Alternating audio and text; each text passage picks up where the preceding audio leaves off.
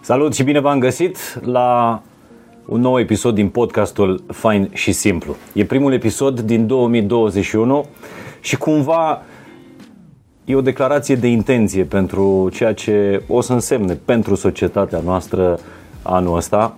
Uh, mi-aș dori să fie uh, anul ieșirii din pandemie, iar uh, soluția găsită universală pentru ieșirea din pandemie este, este vaccinul.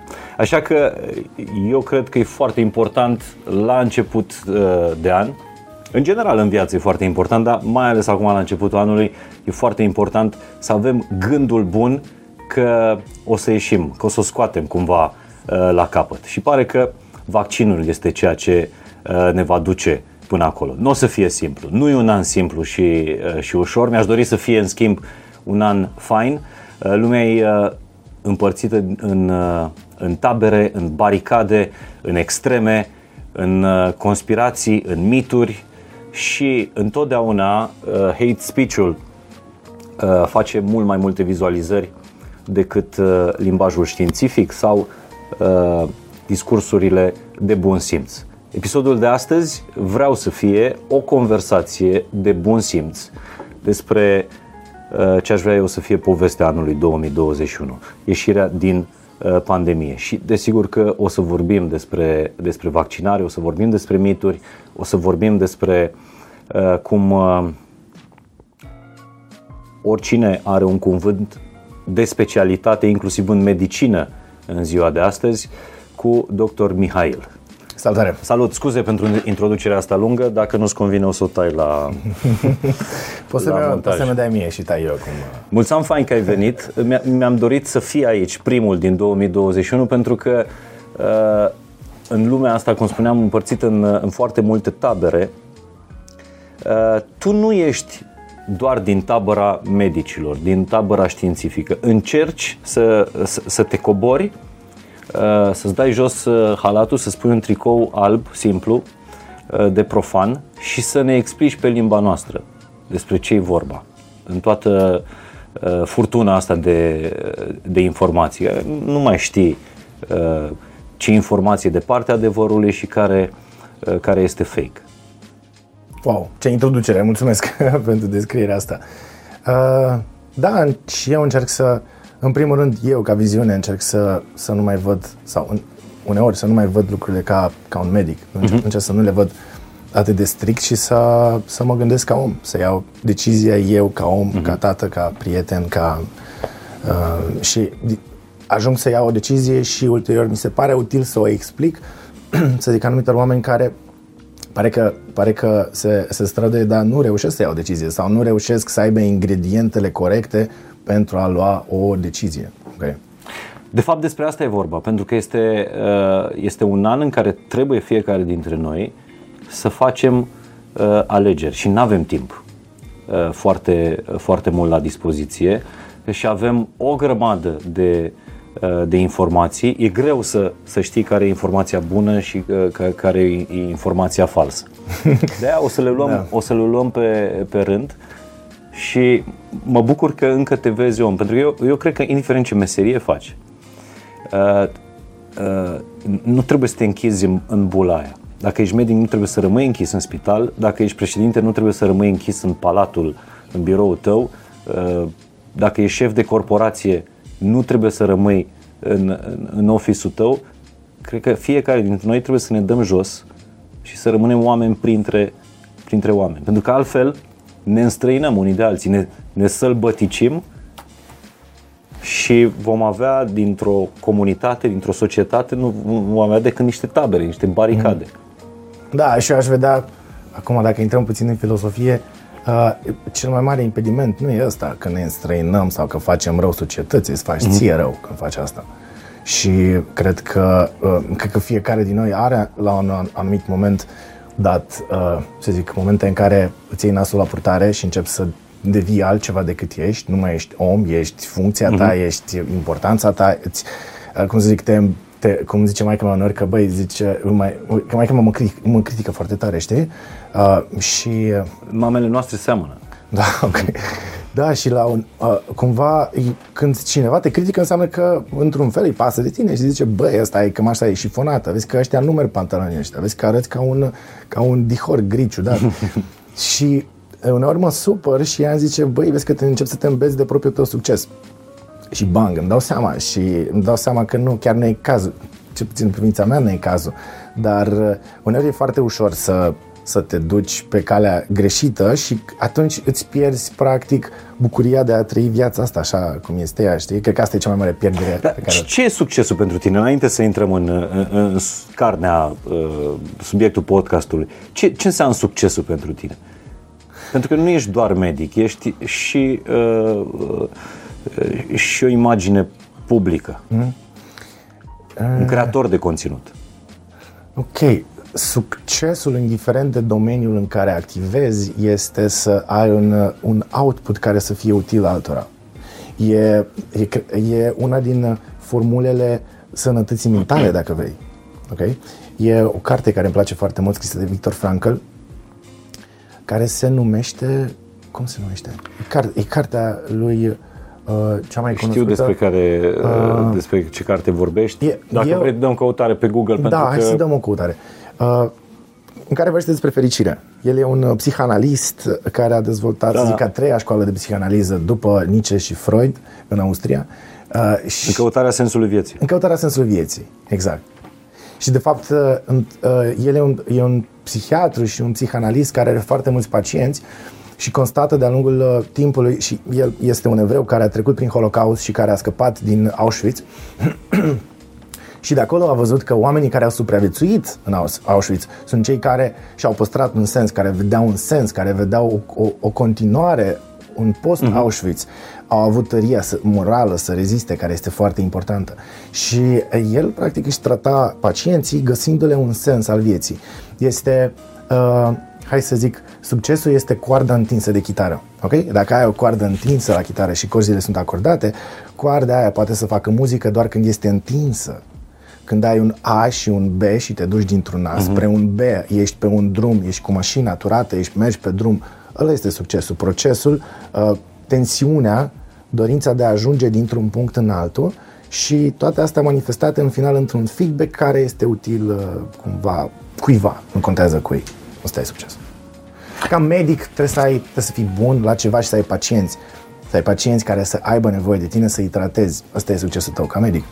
Ca nu știu, ca Dar în cazul tău e o, e o linie subțire pentru că tu trebuie să-ți păstrezi și autoritatea uh, medicului față de, de pacient, dar pe de altă parte trebuie să ai și răbdarea, blândețea, vocabularul, uh, empatia, să-i cunoști pe oameni astfel încât să le vorbești pe limba lor și să îi atragi în tabăra, în tabăra, să-i atragi de partea adevărului. Dacă noi considerăm că știința uh, uh, e de fapt adevărul, uh, să-i atragi în tabăra ta pe cât mai mulți. Eu cred că pentru tine ăsta e un, un, un sens. Uh-huh. Nu știu dacă e neapărat uh, succesul, dar sensul tău ăsta este cum îl văd eu din exterior. Uh-huh. Da. Nu dau seama în ce măsură vreau să-i atrag pe oameni. Uh, Mai mult mă supără faptul că oamenii iau, uh, să zic, anumite decizii personale care privesc sănătatea lor uh, după niște zvonuri, că nu-și pun niște... Adică devin practic... și cum devin uh, un profesor de logică mai mult în, în ce fac pe YouTube decât un... Uh, decât să le pun știința pe masă, că știința există e pe internet, în pe Wikipedia și citești. Ok? Uh, și atunci, da, v- văd, uh, văd foarte multe, foarte multe aberații care sunt în același timp și amuzante. Adică e, cumva înce- încerc să mă duc cu, cu conținutul meu și într-o zonă de, de entertainment puțin. Cred că e foarte amuzant. Sunt niște lucruri la care efectiv mă uit și râd cu lacrimi și zic nu, n-are cum, să- n-am cum să nu, să nu le împart cu alții. Da, di- e râsul plusul pentru că foarte mulți le iau de bune. Da, asta e înspăimântător. Ieri am făcut un video, o să postez astăzi, în câteva zile, uh, despre leacuri bărbe- băbești. Ai intrat pe grupuri de Facebook cu leacuri băbești? Doamne, Mihai, ce se întâmplă acolo? Deci e Care un au grup- legătură cu COVID-ul, adică un nu, fel de, na- ba, de, de alternativă au, la și- vaccin? Au, au, au și așa ceva, da. Dar, deci e un grup de leacuri băbești, se cheamă leacuri din bătrâni, să dai join. Are 313.000 de uh, abonați, grupul uh-huh. de Facebook și efectiv ți se vine unul și postează o poză cu un deget care e negru. Ok. Înțelegi? Ți-a, ți, ți s-a negrit degetul. Uh-huh. Nu mai are sânge. Și există un leac băbeast, băbesc pentru asta? Nu, există 300. 300 de leacuri 300 de băbești? comentarii, da. Ah, ok. Pu- Bea lapte, pune-l în lapte, pune în lapte de mămică. Cum adică să pui în lapte de mămică? Cauți o mămică, o femeie care alăptează și iei lapte de la ea și, și pui să- acolo. da.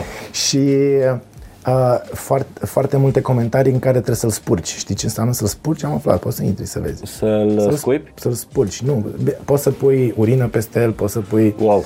uh, caca peste el, poți să pui specific uh, caca de, de, de pisică gestantă. Este incredibil. Și că oamenii citesc așa ceva, fapt- faptul că oamenii pot să recomande și majoritatea zic puneți caca de pisică gestantă, am încercat, a funcționat. Bă, da, din toate leacurile astea băbești, chiar nu o fi unul care funcționează? Nu, nu, nu, sigur sunt lacuri care funcționează și în principiu uh, asta este încă un uh, Pentru că știi, Yeah. lumea spune, lasă-mă, ne spune doctorul, dar bunicile noastre Da, cum da, ne-au da, făcut nu, bine, așa este. cum ne-au crescut mari. Asta e o altă bulă din care trebuie și cumva sunt într-un fel de journey să ies din această bulă, pentru că suntem învățați în medicină a, că medicina este medicina dovedită științific. Ok? Deci unde există știință, unde există studiu, unde există dovadă, laborator, rațiune medicală, logică fiziologică, chiar dacă n-ai explicat acel lucru, ăla e adevărat. Dincolo de asta este negru. Și facultatea de medicină și în general practica medicală nu se atinge de asta. Ceea ce într-un fel este corect, dar i- să ne rezumăm doar la lumea dovedită științific este greșit. Ok, există spiritualitate, există, există religie, există foarte multe lucruri pe care nu le știm, pe care nu le înțelegem, Sigur există dar care... spiritualitate pentru că tu mi-ai citit gândurile. Acum era, era parte din, uh, din acest podcast. Știi? Da. Mhm. Să vorbim despre știință versus mm-hmm. spiritualitate. Da. Și ăsta e un issue pentru că timp de practic până de curând am ignorat complet latura asta și o ignor acum. Știu că, știu că e ceva, e ca e, e fix comportamentul pacientului cronic care știe că are o boală, dar atâta timp cât nu-l deranjează aspectul ăla, o ignoră, nu merge la doctor. Uh-huh. Știu că există mult mai mult decât medicină. Uh, și cu toate asta, cumva, încă o ignoră. Nu știu de ce. Nu, n-am, nu, mă, nu mă atrage încă atât de mult încât să mă duc în zona asta. Și e ca o pădure neagră. Dacă în știință totul este foarte aranjat, totul este la locul lui, știi ce e negru, ce e alb, asta e ca o pădure așa gri în care, nu, în care e greu să, să te miști. Dar revenind la leacuri, sigur există leacuri care au probabil au și explicații științifice pe care încă nu le știm. Există atâtea ceaiuri, atâtea combinații uh-huh. de plante care cresc în pădure pentru boli rare pe care niciun cercetător nu sau o firmă mare farmaceutică nu o să meargă să culeagă nu știu ce, trei frați pătrați crescuți pe nu știu ce tip de munte ca să vadă dacă acționează asupra unei boli când ei au un medicament pentru boala aia, nimeni nu să cerceteze asta. Dar probabil că bunicuțele noastre care sute de ani pentru anumite boli au dat sute de ceaiuri și au văzut că aia care au primit trei frați pătrați au, um, cum să zic, au avut efecte mai bune, există leacuri pentru, să zic, acele patologii. Sunt complet de acord cu Și ele. cred că mai era ceva. Hmm. Apropo de uh, legătura dintre uh, medicină și, și spiritualitate. Cred că era și dragostea lor, știi? Energia pe care o mamă, o bunicuță o pune în... uh, Categoric, asta e medicină. ce nu- face pentru puiul ei. Corect. A, Iar e un, e un lucru pe care nu-l poți cântări. Dar Corect. faptul că Dar asta nu înseamnă că nu există, cum spuneai. nu există categoric. Faptul că cineva are grijă de tine, faptul că cineva te îngrijește, uh, contează foarte mult în, uh, în ecuația asta. Și asta o văd și la pacienți. pacienți care au aparținători care vin și au grijă de ei. Uh, pacienți uh, pe care tu ca medic îi bagi în seama mai mult și te duci și stai lângă ei și, cum, cum zic, pen- uneori e- se întâmplă să nu ai timp, efectiv. Sistemul este atât de dezastros și e așa un haos în care tu trebuie să faci sens și tu ca medic în România ai un bagaj atât de mare în spate. Deci ești ca un copil care merge cu ghiozdanul la școală dar în ghiozdanul ăla sunt 10% cărți, adică fix treaba pe care trebuie să o cari la școală și rest sunt bolovani ca să treci un râu pe care trebuie să-l traversezi. Uh, Așa este medicul în, în România, în sistemul sanitar uh, de stat. Și în, în situația asta ai zile, aveam zile în rezidențiat în care veneam, uh, nu știu, la spital la șapte jumate, intram la raportul de gardă, fugeam, intram în transplant, ieșeam seara la 6, trebuia să intru într-o reintervenție în care efectiv nu puteam să merg să, am, să văd bolnavi. Pacienții, da. Da.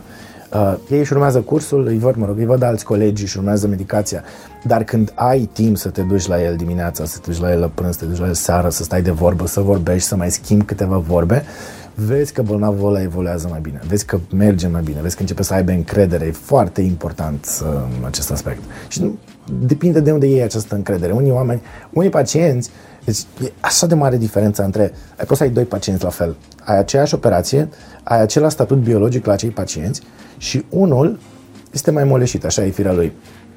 Și după, după intervenție stă în pat, ah, mă doare tot, să mă ține aici, nu mai pot, nu mai, așa. Și îl țin în spital trei săptămâni. Celălalt zice, doamne, eu plec, eu plec din spital într-o săptămână, am nicio treabă, eu gata, pot, umblă cu pungile alea de dren în mână, pe hol, în permanență se mișcă și acela în trei săptămâni, în, într-o săptămână este externat. Și pe celălalt îl mai țin încă două săptămâni. Adică e foarte important și cum îți setezi tu intenția, cum te Este vizualizezi, foarte important, cum, da. Este care foarte e relația ta cu, da. cu boala. Da. Și de aici vine și, uh, cum zic, poate că acesta este și un efect pe care îl au foarte multe leacuri, faptul că, uh, de exemplu, citeam, este, citeam ieri leacuri pentru ulcer. Aha. A, ulcer este un absces pe care tu îl faci uh, la nivelul genei, care se evacuează de la sine. Ulcerul se vindecă singur în proporție de 99,9% de cazuri, se vindecă singur. Nu-i faci nimic.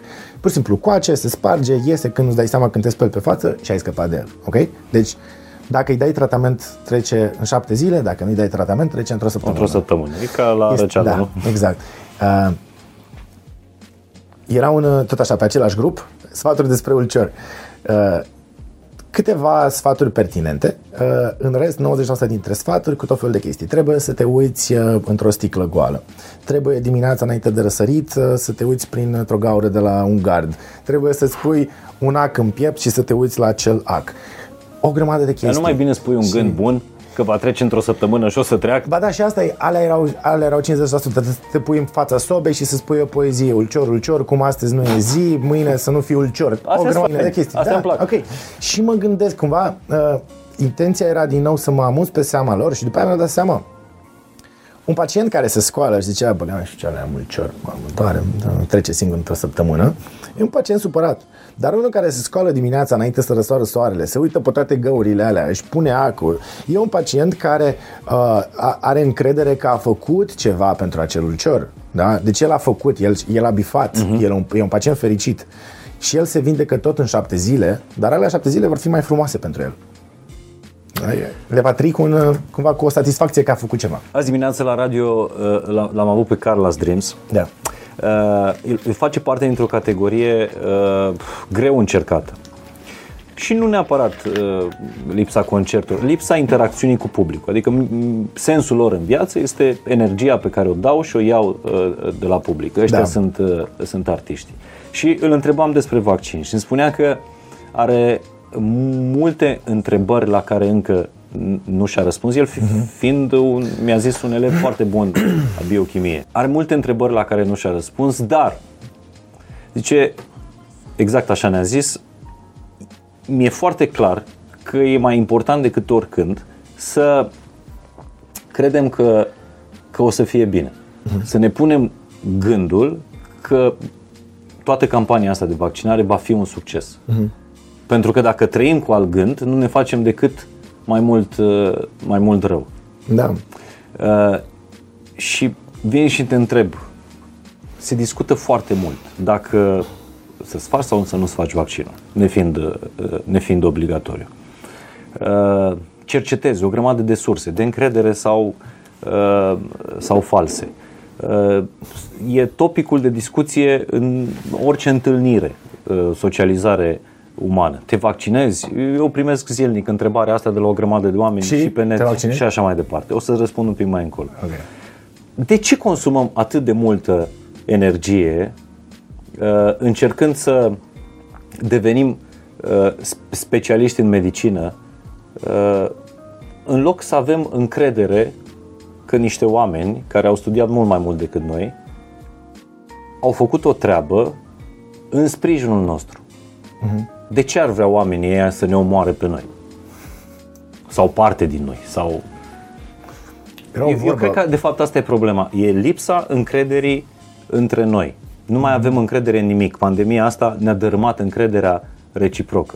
Uite, oamenii, era o vorbă pe care încercam să mi aduc aminte, care sună cam așa, oamenii mari, nu, oamenii mici vârfesc, oamenii medii uh, discută despre vreme, despre evenimente, iar oamenii mari discută despre idei. oamenii mici în permanență o să vârfească.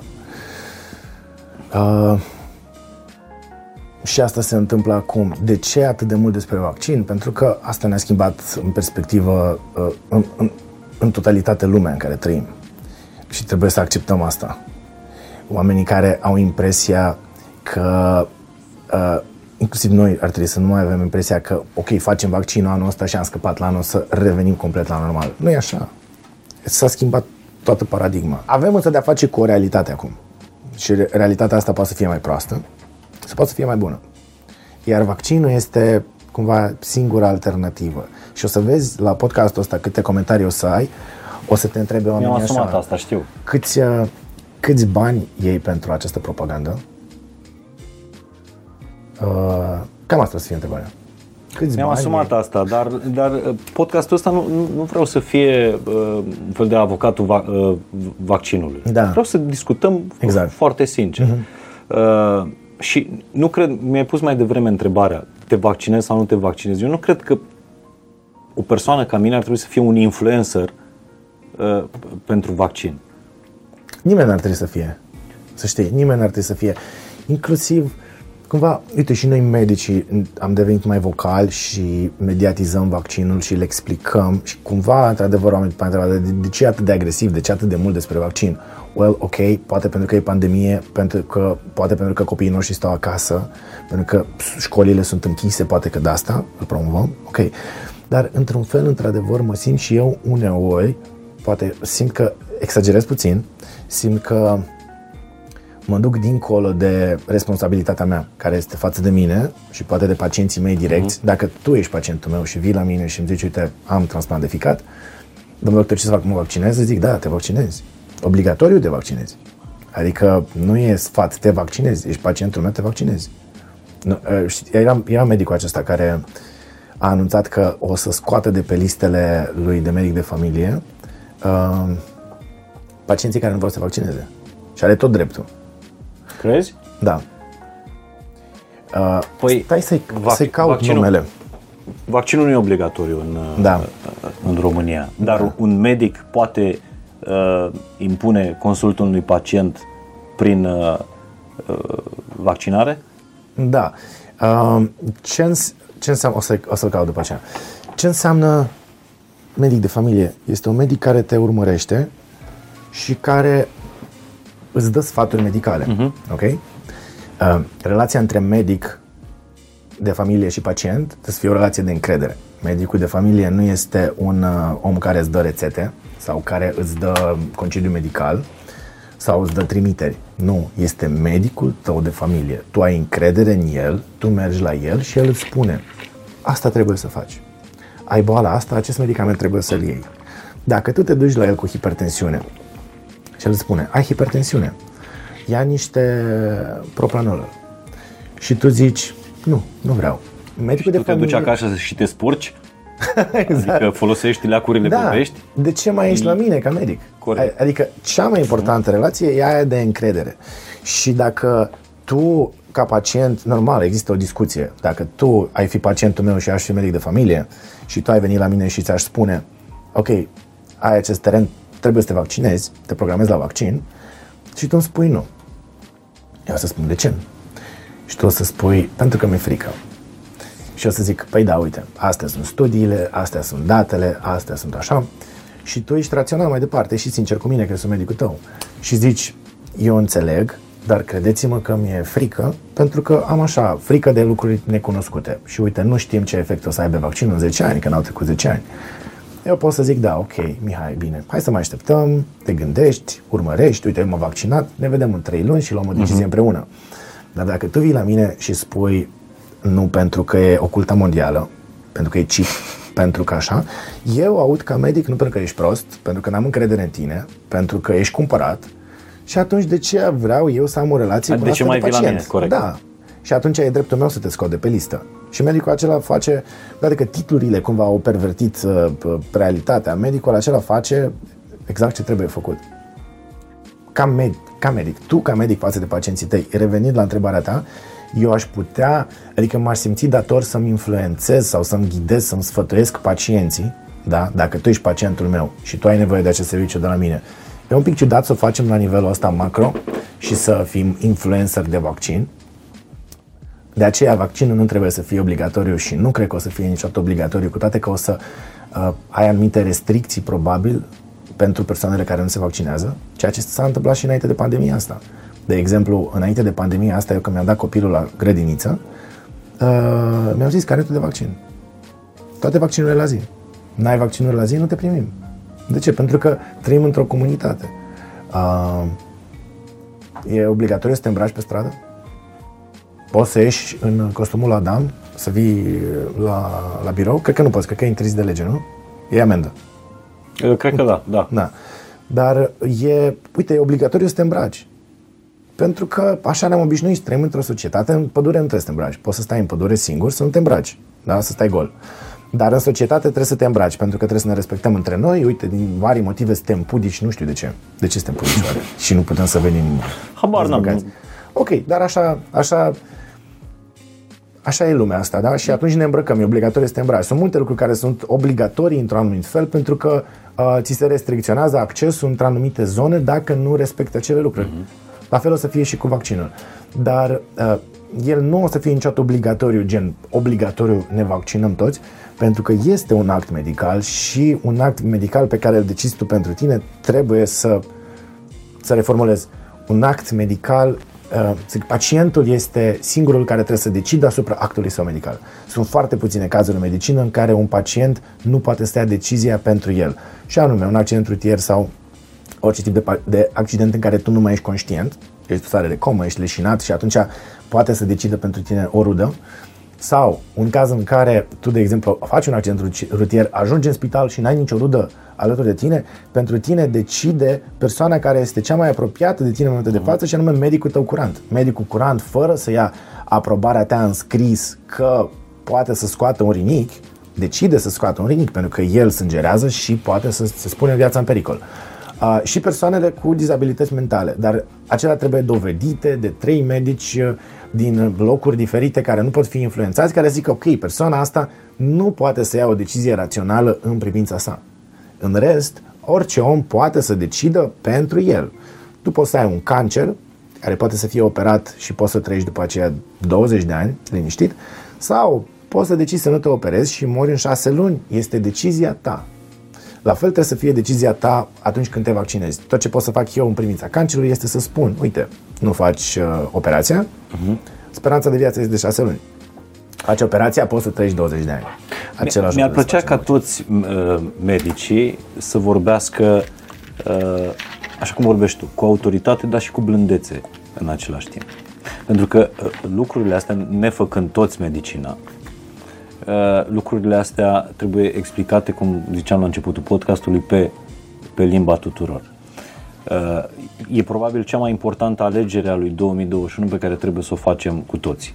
Ne vaccinăm sau nu ne vaccinăm. Asta nu înseamnă că tot anul 2021 sau până când îți vine rândul la vaccin, trebuie să te gândești doar la asta. Uh-huh. Adică mindset-ul tău trebuie să fie, bă, mă vaccinez, nu mă vaccinez și așa mai departe. Cred că sunt mult mai multe lucruri, viața e mult mai amplă decât a reduce 2021 la a te vaccina sau, uh, sau a nu te vaccina. Și spuneam că îmi place când cineva îmi vorbește că e dintr-o instituție a statului, că e, e, e un medic, când vorbește și cu autoritate și cu blândețe, pentru că el atunci îmi oferă practic ceea ce e mai important în construcția relațiilor interumane, încredere. Lumea asta s-a dezvoltat pe, pe încredere. Cât ai avut timp să te gândești dacă te vaccinezi sau nu te vaccinezi? Păi am avut tot anul 2020. Ce s-a întâmplat în, în dezvoltarea acestui vaccin și putem să intrăm în detalii, e o chestie la care nu ne așteptam nimeni. Și aici vine primul mit. Da. Sau prima... Că s-a făcut foarte rapid. că s-a făcut foarte rapid, că nu există Da. așa ceva. Că nu... Da, da, da, da, da. Exact. Nu știu, e foarte... Știi care e problema? Problema este uh, că nu putem să ne spunem că nu avem, că nu su- suntem suficient de deștepți să spunem că ok, în asta nu mă pricep. Cumva să, aș- să acceptăm că n-ai cum, n-ai cum să ai expertiză în orice. Și atunci când nu poți să vezi toată imaginea, mai bine nu vezi doar puțin, că e posibil să înțelegi complet greșit ce se întâmplă în peisajul ăla. Trebuie cumva să fim suficient de puternici cât să zicem, ok, în domeniul ăsta nu mă pricep și poate am noroc să găsesc pe cineva care este mai deștept decât mine în domeniul ăsta în care să am încredere. Da? Hai să presupunem că vreau să intru pe bursă de mâine și să cumpăr niște, să cumpăr niște acțiuni. Chiar nu mă pricep. Dar o să caut pe cineva care știe și pe care să-l urmez în deciziile alea. Okay? Cum te-am căutat eu pe tine uh, astăzi, nu neapărat pentru o decizie uh, personală, adică nu, Mhm. nu, nu sunt atât de, de egoist, dar uh, a- asta e una dintre primele întrebări. De ce a fost uh, dezvoltat atât de repede? Pentru că, Pandemie. pentru că Și pandemie. a, asta e răspunsul scurt. Și e un răspuns scurt complet, pentru Da, că pandemie. E, e un timp sufi, a trecut un timp suficient cât să ne dăm seama despre efectele uh, vaccinului Nu, asupra corpului uman? nu, în niciun caz. Dar trebuie să influențeze asta decizia noastră? Poate, dar trebuie să înțelegem lucrurile până la capăt. Ok? Dacă o să tăiem podcastul ăsta la nu, o să vezi doar o parte a imaginii. Dacă continui să te uiți la acest podcast Ar mai putea departe, să fie cineva care să taie exact asta Da. și să o folosească Ok. în, în slujba fake news-ului. Da, ok. Uh, dar trebuie să înțelegem acum, de ce, hai să răspundem la prima întrebare, de ce s-a, s-a, deci, cum s-a făcut vaccinul ăsta atât de rapid? Hai să luăm două situații. O situație în care nu e pandemie. Apare un patogen nou care omoară o mie de oameni undeva în China și îl opresc oamenii. Dar el după aia omoară în fiecare an câte 100 de oameni. Și tu ești o companie farmaceutică care trebuie să facă un vaccin. Te costă mulți bani să faci acel vaccin. Deci compania farmaceutică se va gândi în primul rând că e, el e un business pentru profit. O zic că, ok, vrem să facem bine la oameni, dar nu putem să facem, nu suntem caritate. Trebuie să facem măcar să ieșim pe zero. Studiază piața întâi. Poate un an, poate doi. Să vadă câți oameni s-ar vaccina.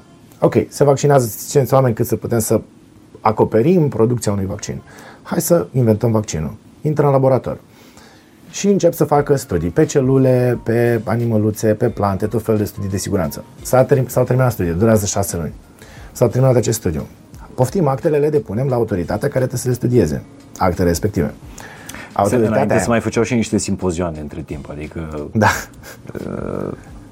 procesul ăsta era de, de lungă durată pentru că le și plăcea să se întâlnească specialiștii, să... da, dar hai să ne, dacă ne referim acum doar la procesul să- științific, uh-huh. concret, matematic, ce se întâmplă. Se depun actele. Actele ajung pe, un, do- pe într-un fel de DSP local, unde tanti Jenny mai are încă alte 1000 de dosare. Restul studiază și pe ăla. Vine cu un răspuns în 3 luni. Zice, ok, e safe, dați drumul la studiu de faza 2. Da? Studiul de faza 2 o să cuprindă voluntari, uh, oameni care se îmbolnăvesc sau care sunt în zone de risc unde se pot expune, care în cazul unei boli de 1000 de, care face, nu știu, 1000 de victime pe, pe an, e foarte greu să-i găsești. Trebuie să ai oameni să-i angajezi să meargă prin spitale, să caute pacienți, să-i convingă, să până îi găsești pe aia 100, 1000 de pacienți și testezi acest vaccin să vezi dacă el este sigur și dacă are un gram de eficiență. Uh, faci acest studiu, din nou, faci actele, le depui, vine, um, vine acel, acea instituție a statului, studiază actele, îți dă niște, îți dă niște recomandări. După care îți dă acceptul să faci studiu, studiu de, de faza a treia. Uh-huh. Deja au trecut probabil 2-3 ani, poate 4 ani. Și noi, în Da. cazul... S- uh, uh, Stai, uh, uh, încă puțin. Și începe studiul de faza, faza a treia, unde trebuie să strângi zeci de mii de oameni la o boală care nu, nu are o prevalență atât de mare. Îți ia să completezi acel studiu, deci tu ai un studiu cu, să zic, cu 30 de mii de oameni, dar ca să găsești 30 de mii de oameni îți trebuie 3-4 ani. Uh-huh. Ok? Și au mai trecut 3-4 ani. Și după aia ai depus dosarul. Și după aia ai, ai primit aprobarea. Deja au trecut 8 ani. După care îți dau ok poți să faci vaccinul. E cerere pe piață. Tu de-abia atunci începi să faci o fabricuță în care să produci vaccinul tău, faci nouă analiză să vezi dacă poți să-l vinzi și dacă poți să-l vinzi, există cerere, investești bani, începi să fabrici și începi să-l dai la oameni. Și au trecut 10 ani. Așa okay? se făcea vaccinul până Și așa se fac medicamentele 2020. în general. Ok. Din momentul în care ai ideea unui medicament în momentul de față și vrei să pui pe piață, trec 10 ani, pentru că trebuie să strângi oameni, se fac proceduri foarte stricte, se fac verificări, se fac decizii uh, financiare. Da? Aici s-a început așa. Avem 20 de ani în, în spate, 20 de ani în spate de când se studiază tehnica RNA mesager. E o chestie fenomenală acest RNA mesager. Este ceva excepțional. Adică... E ceva de science fiction. Sunt, să zic, două tipuri de vaccin în mare, dacă vorbim acum, și sunt chiar două uh, tipuri de, diferite autorizate. Vaccin care se bazează pe RNA mesager, mRNA, și vaccinul vechi care se bazează pe un, victor, un, un virus care este un, un vector, care se bazează pe adenovirus. Adenovirus este un virus care provoacă o răceală obișnuită, uh-huh. pe care tu poți să le iei, să-l bagi în laborator și să pui uh, niște antigene pe el, să-l modifici genetic. Uh-huh. Tu îl modifici genetic ca el să arate ca un SARS-CoV-2, dar el nu e SARS-CoV-2. Și îl și inactivezi, îl rupi. Nu mai, nu, el nu poate să, să-ți facă rău. Uh-huh. Și îl introduci în corp. Deci ăsta deci, e vaccinul un... pentru COVID, vaccinul care nu-ți introduce virusul, ci Mă nu, asta, asta e, da, îți introduce un virus modificat. Asta e... Este cel de la AstraZeneca, uh-huh. mai exact, cel făcut de Oxford. Este tehnica clasică de făcut vaccin. Este, să zic, o tehnică asemănătoare ca și principiu cu vaccinul antigripal. Vaccinul uh-huh. antigripal are un virus gripal, are anumite trupini care sunt trupte inactivate, ele nu te pot infecta, dar ăla e un virus mort pe care noi îl dăm corpului, el îl recunoaște și face anticorpi. Da? Deci asta e tehnica veche de a face vaccin. Tehnica RNA mesager ce înseamnă? Tu ai o celulă și în celulă ai un nucleu și în acest nucleu ai ADN. ADN-ul ăsta conține toată informația pe care tu uh, o, efectiv toată informația corpului tău. Orice fir de păr, orice celulă, orice element din corpul tău, toată informația e conținută aici. Este un ADN în celulă. Când celula vrea să facă o proteină, ea cere informație din acest ADN. Ea vine printr-un ARN, se copiază, uh-huh. iese afară și asta e un ARN mesager. El este schița după care se face o proteină. De exemplu, celula ta e făcută din aceste, membrana asta are niște cărămizi. Se rupe o cărămidă. Zice, băi, zici și mie cum să fac cărămida asta. Și el îi zice, face un ARN mesager, iese încoace și aici avem un ribozom. Ribozom este un, e un organit celular, e ca o fabricuță în celulă, care ce face? Citește literele din acest ARN mesager uh-huh. și pune aminoacizi, cap la cap. Avem 20 tipuri diferite de aminoacizi și el pune tipul 1, tipul 5, tipul 6 și în funcție de structura acelei proteine, el construiește proteina asta după ce îi spune acest ARN mesager din ADN. De 20 de ani se studiază această tehnică prin care noi să facem un ARN mesager, o schiță pe care corpul nostru nu are sau o schiță care e defectă în corpul nostru, pe care noi să o introducem printr-o seringă.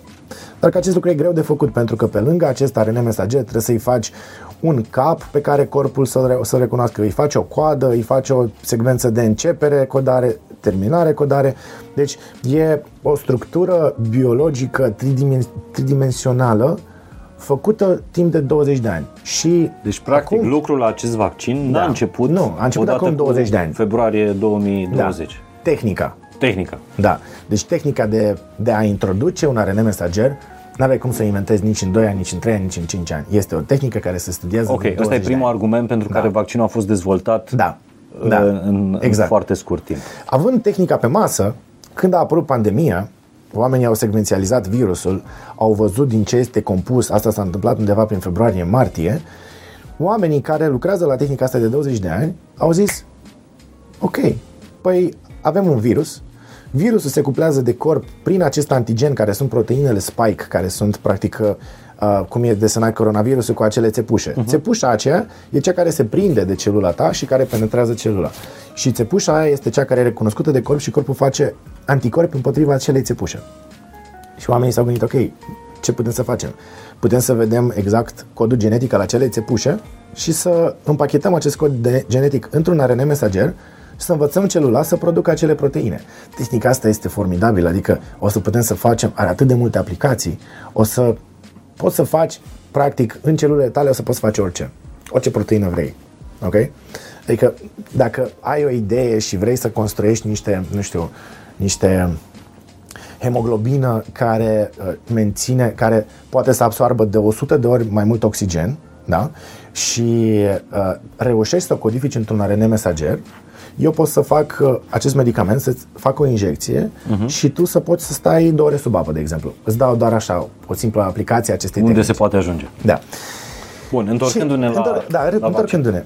S-a făcut acest, practic, s-a făcut acest RNA mesager pe care știm că îl putem injecta în corp, știm că o să intre în celulă și o să facă aceste proteine spike uh, care o să fie disponibile corpului ca să facă anticorpi. Da? Chestia asta trebuie testată.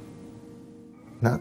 Și cum, ca să nu mai facem acele uh, studii, faza 1, faza a doua, faza a treia, ele au pornit simultan, studii de faza 1, studii cu- de faza a doua, pacienți, să găsești 40.000 de pacienți, ceea ce la o altă patologie Bănuiesc că îți a ia fost foarte ușor. 3-4 ani, acolo e, aici a luat o săptămână, pentru că e pandemie, pentru că toată lumea vrea să beneficieze de un, de un vaccin care să-ți dea imunitate, să nu, ce vrei să faci, să, din nou, o să ajungem și la asumarea anumite riscuri. Uh, dar toată lumea vrea să ajungă acolo, pe lista aia și atunci 40.000 de pacienți într-o săptămână. Aici, vino, da, fă vaccinul, vreau. Uh, și în același timp, încă de prin, de prin, de prin vara asta, uh-huh. compania farmaceutică Pfizer și cei de la Moderna uh, ei au zis așa, ok, noi avem vaccinul, trebuie să-l studiem, dar noi nu vrem să-l producem. Noi nu vrem să investim zeci de miliarde de euro într-o producție colosală, într-un vaccin care poate în noiembrie o să ne dea fail, o să zică, ok, eficiență 40%, nu are sens să-l facem. Și atunci toate guvernele s-au strâns și au zis, ok, nicio problemă, vă dăm noi banii ăștia. Voi începeți producția. Deci, practic, noi am început să, să pe un vaccin a cărui tehnică a fost dezvoltată timp de 20 de ani, care s-a făcut în două luni, atât le-a luat să facă, să-l compună în laborator, să-l facă, să-l împacheteze. Pentru acest vaccin s-au început studiile. Studiile au fost făcute în, în prezența autorităților care trebuiau să-l aprobe. În același timp s-a început și producția, ea fiind practic subvenționată de stat. Deci firma farmaceutică care vrea să facă bani nu-și, cum să zic, nu-și asumă niciun risc. Ok. Ok. Și practic tu ai studiile în desfășurare în timp ce tu faci vaccin. Studiile au ajuns la final, studiile au, arăt- au arătat, să zic că n-au arătat niciun efect advers grav care să spună nici măcar cea mai mică, cea mai mic semn de întrebare. Uh, Pe au- termen scurt. pe termen scurt, da. Uh, și producția era în desfășurare, s-a ajuns la, la un consens, s-a luat autorizația, avem vaccinul. Adică fiind, cumva e și logic cumva de acceptat, fiind o pandemie care blochează toată lumea, toată lumea deodată s-a concentrat pe producția unui vaccin. Și atunci în loc să ai de, nu știu, 1% din puterea lumii investită în producția de vaccin, ai 100%. Și atunci tu mergi de 100 de ori mai repede decât ai merge de obicei. Ăsta e unul dintre, uh, dintre argumente că lucrurile în 2020 și nu doar în, uh, în, în medicină, în cercetare, uh, s-au întâmplat pe o viteză uh, foarte, foarte rapidă, dar și în educație. Uite că, cum s-a mutat școala online. Uh-huh. Nu vorbesc doar de uh, neapărat de România, unde, sigur, lucrurile au mai uh, s-au mai împodmolit. Dar totul în viața noastră, cu ședințele alea de, uh, de la locul de muncă, s-au mutat pe Zoom. Totul uh-huh. s-a întâmplat cu o viteză uh, uluitoare. Și mă gândesc că la fel s-o fi întâmplat și în laboratoarele Da, asta, acestor gândește-te că companii. Aceste schimbări au fost doar consecința unei probleme uh-huh. și atunci uh, imaginează cât efort s-a investit concret în rezolvarea problemei. Da, deci ca- ca să revin la întrebarea pe care mi-ai pus-o inițial, cât mi-a luat mie să mă decid de ace- dacă uh-huh. să fac acest vaccin sau nu, uh, n- n-a fost neapărat un uh, proces de decizie, cât un proces continuu de informare, în care am urmărit aceste studii, am urmărit rapoartele lor, am urmărit, uh, zic, deciziile FDA, corespondentul FDA din, din uh, Europa, uh, raționamentul lor, am înțeles procesul prin care se face vaccinul și cum îți dă el imunitatea și atunci N-a fost niciodată, adică decizia era de la sine luată. Dacă pui lucrurile cap la cap, nici nu trebuie să iei o decizie, că nu ai, n-ai încotro, n-ai cum să, nu știu, e, ai, ești într-o pădure, ai un urs în față care vine spre tine și ai o potecă în dreapta, da, pe care poți să, poți să fugi pe poteca aia și să știi că ai anumite riscuri pe acea potecă. Poți să te împiedici, să-ți rup mâna, poți să aluneci, să te lovești la cap, da? poți să o iei prea tare la fugă să leșini. Dar ai un urs în față care vine spre tine și te mănâncă. Nu cred că poți vorbi de o decizie. E ca și cum ai întreba cât timp ți-a luat să te decizi să fugi de urs. Nu e o decizie, e, e o, ceva absolut natural. Ai zis că nu ți-a luat mult să te decizi, dar ți-a, ă, ți-a luat niște luni ca să te informezi. Uh, da, nu neapărat că mi-a luat niște luni, ci uh, au mă fost niște luni în care s-au dezvoltat lucrurile pe care le-am urmărit, da. Și aici vine întrebarea cheie. Decizia asta vine în urma unei informări. Toată lumea se informează. Problema este unde, de unde te informezi. Uh, eu n-am înțeles-o pe asta cu surse oficiale. Ce înseamnă uh, surse oficiale? Nu crezi că e mai potrivită formularea surse de încredere? Uh-huh. Uh, Corect. Uh-huh. Și de aia spun, uh, mi se pare că foarte mulți se informează din sursele de neîncredere, pe care ei le iau drept, uh, drept surse bune. Uh-huh. Pentru că militantismul ăsta împotriva vaccinului nu e puternic de, uh, de acum, din, din pandemie.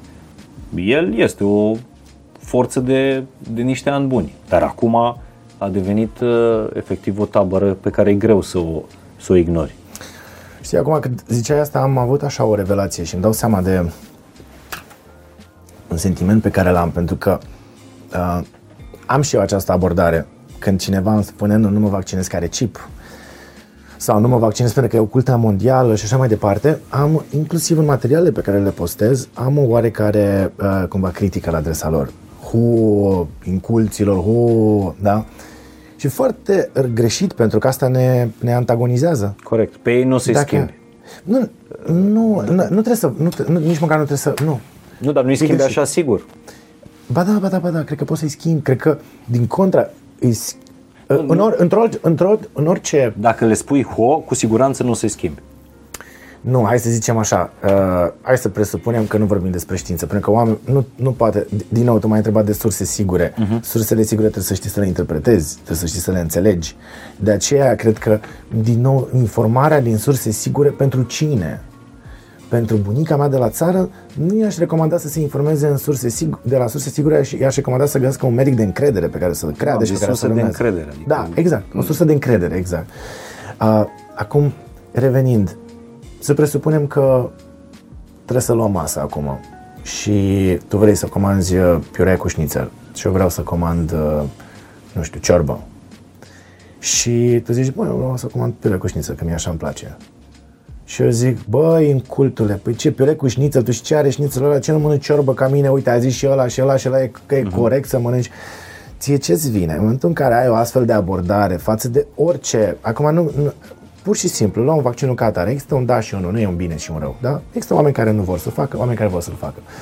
Dacă tu nu vrei să faci vaccinul și eu din start încep să te disconsider, încep să te jignez cumva, chiar și tăcut, încep să fiu uh, pasiv-agresiv cu tine, poate că din contra mai mult te fac pe tine să-ți consolidezi poziția. Fără doar și poate. Asta te, gând, te gândești, bă, dar stai un pic, eu nu vreau. Asta începe să mă atace. Oare chiar l-au plătit cineva să facă propaganda asta? Oare chiar există o cuntă mondială care vrea să mă manipuleze în halul ăsta și atunci tu o să te duci și o să cauți toate argumentele ca să nu te vaccinezi? Tu o să te retragi. În momentul în care îmi vine uh, doctor Mihail și uh, mă înjură că nu vreau să mă vaccinez, că sunt prost, că sunt needucat, că n-am stat 10 ani să studiez uh, medicina așa și nu mi-a rupt uh, coatele pe băncile facultății. Uh, eu o să mă retrag în zona mea de confort, uh-huh. unde mi-e bine, unde mi-e călduț. O să citesc aceleași surse pe care le citesc și o să fiu uh, pentru totdeauna pierdut, uh-huh. pentru adevăr sau pentru tabăra care nu știu dacă deține adevărul, dar măcar îl caută, știi? Altfel, e foarte bine aici unde sunt, cu oamenii care îmi dau like la postări, uh-huh. care îmi șeruiesc postările mele anti Uh, vaccin și așa mai departe. Da. Nu? Asta e instinctul fiecăruia dintre noi, să ne retragem în, în zona de confort, acolo unde toată lumea uh, ne aplaudă. Da. Și atunci oamenilor acestor, acestor oameni trebuie să le vorbească cineva pe, pe, pe limba lor cu blândețe, cum spuneam. Da. Da, așa este.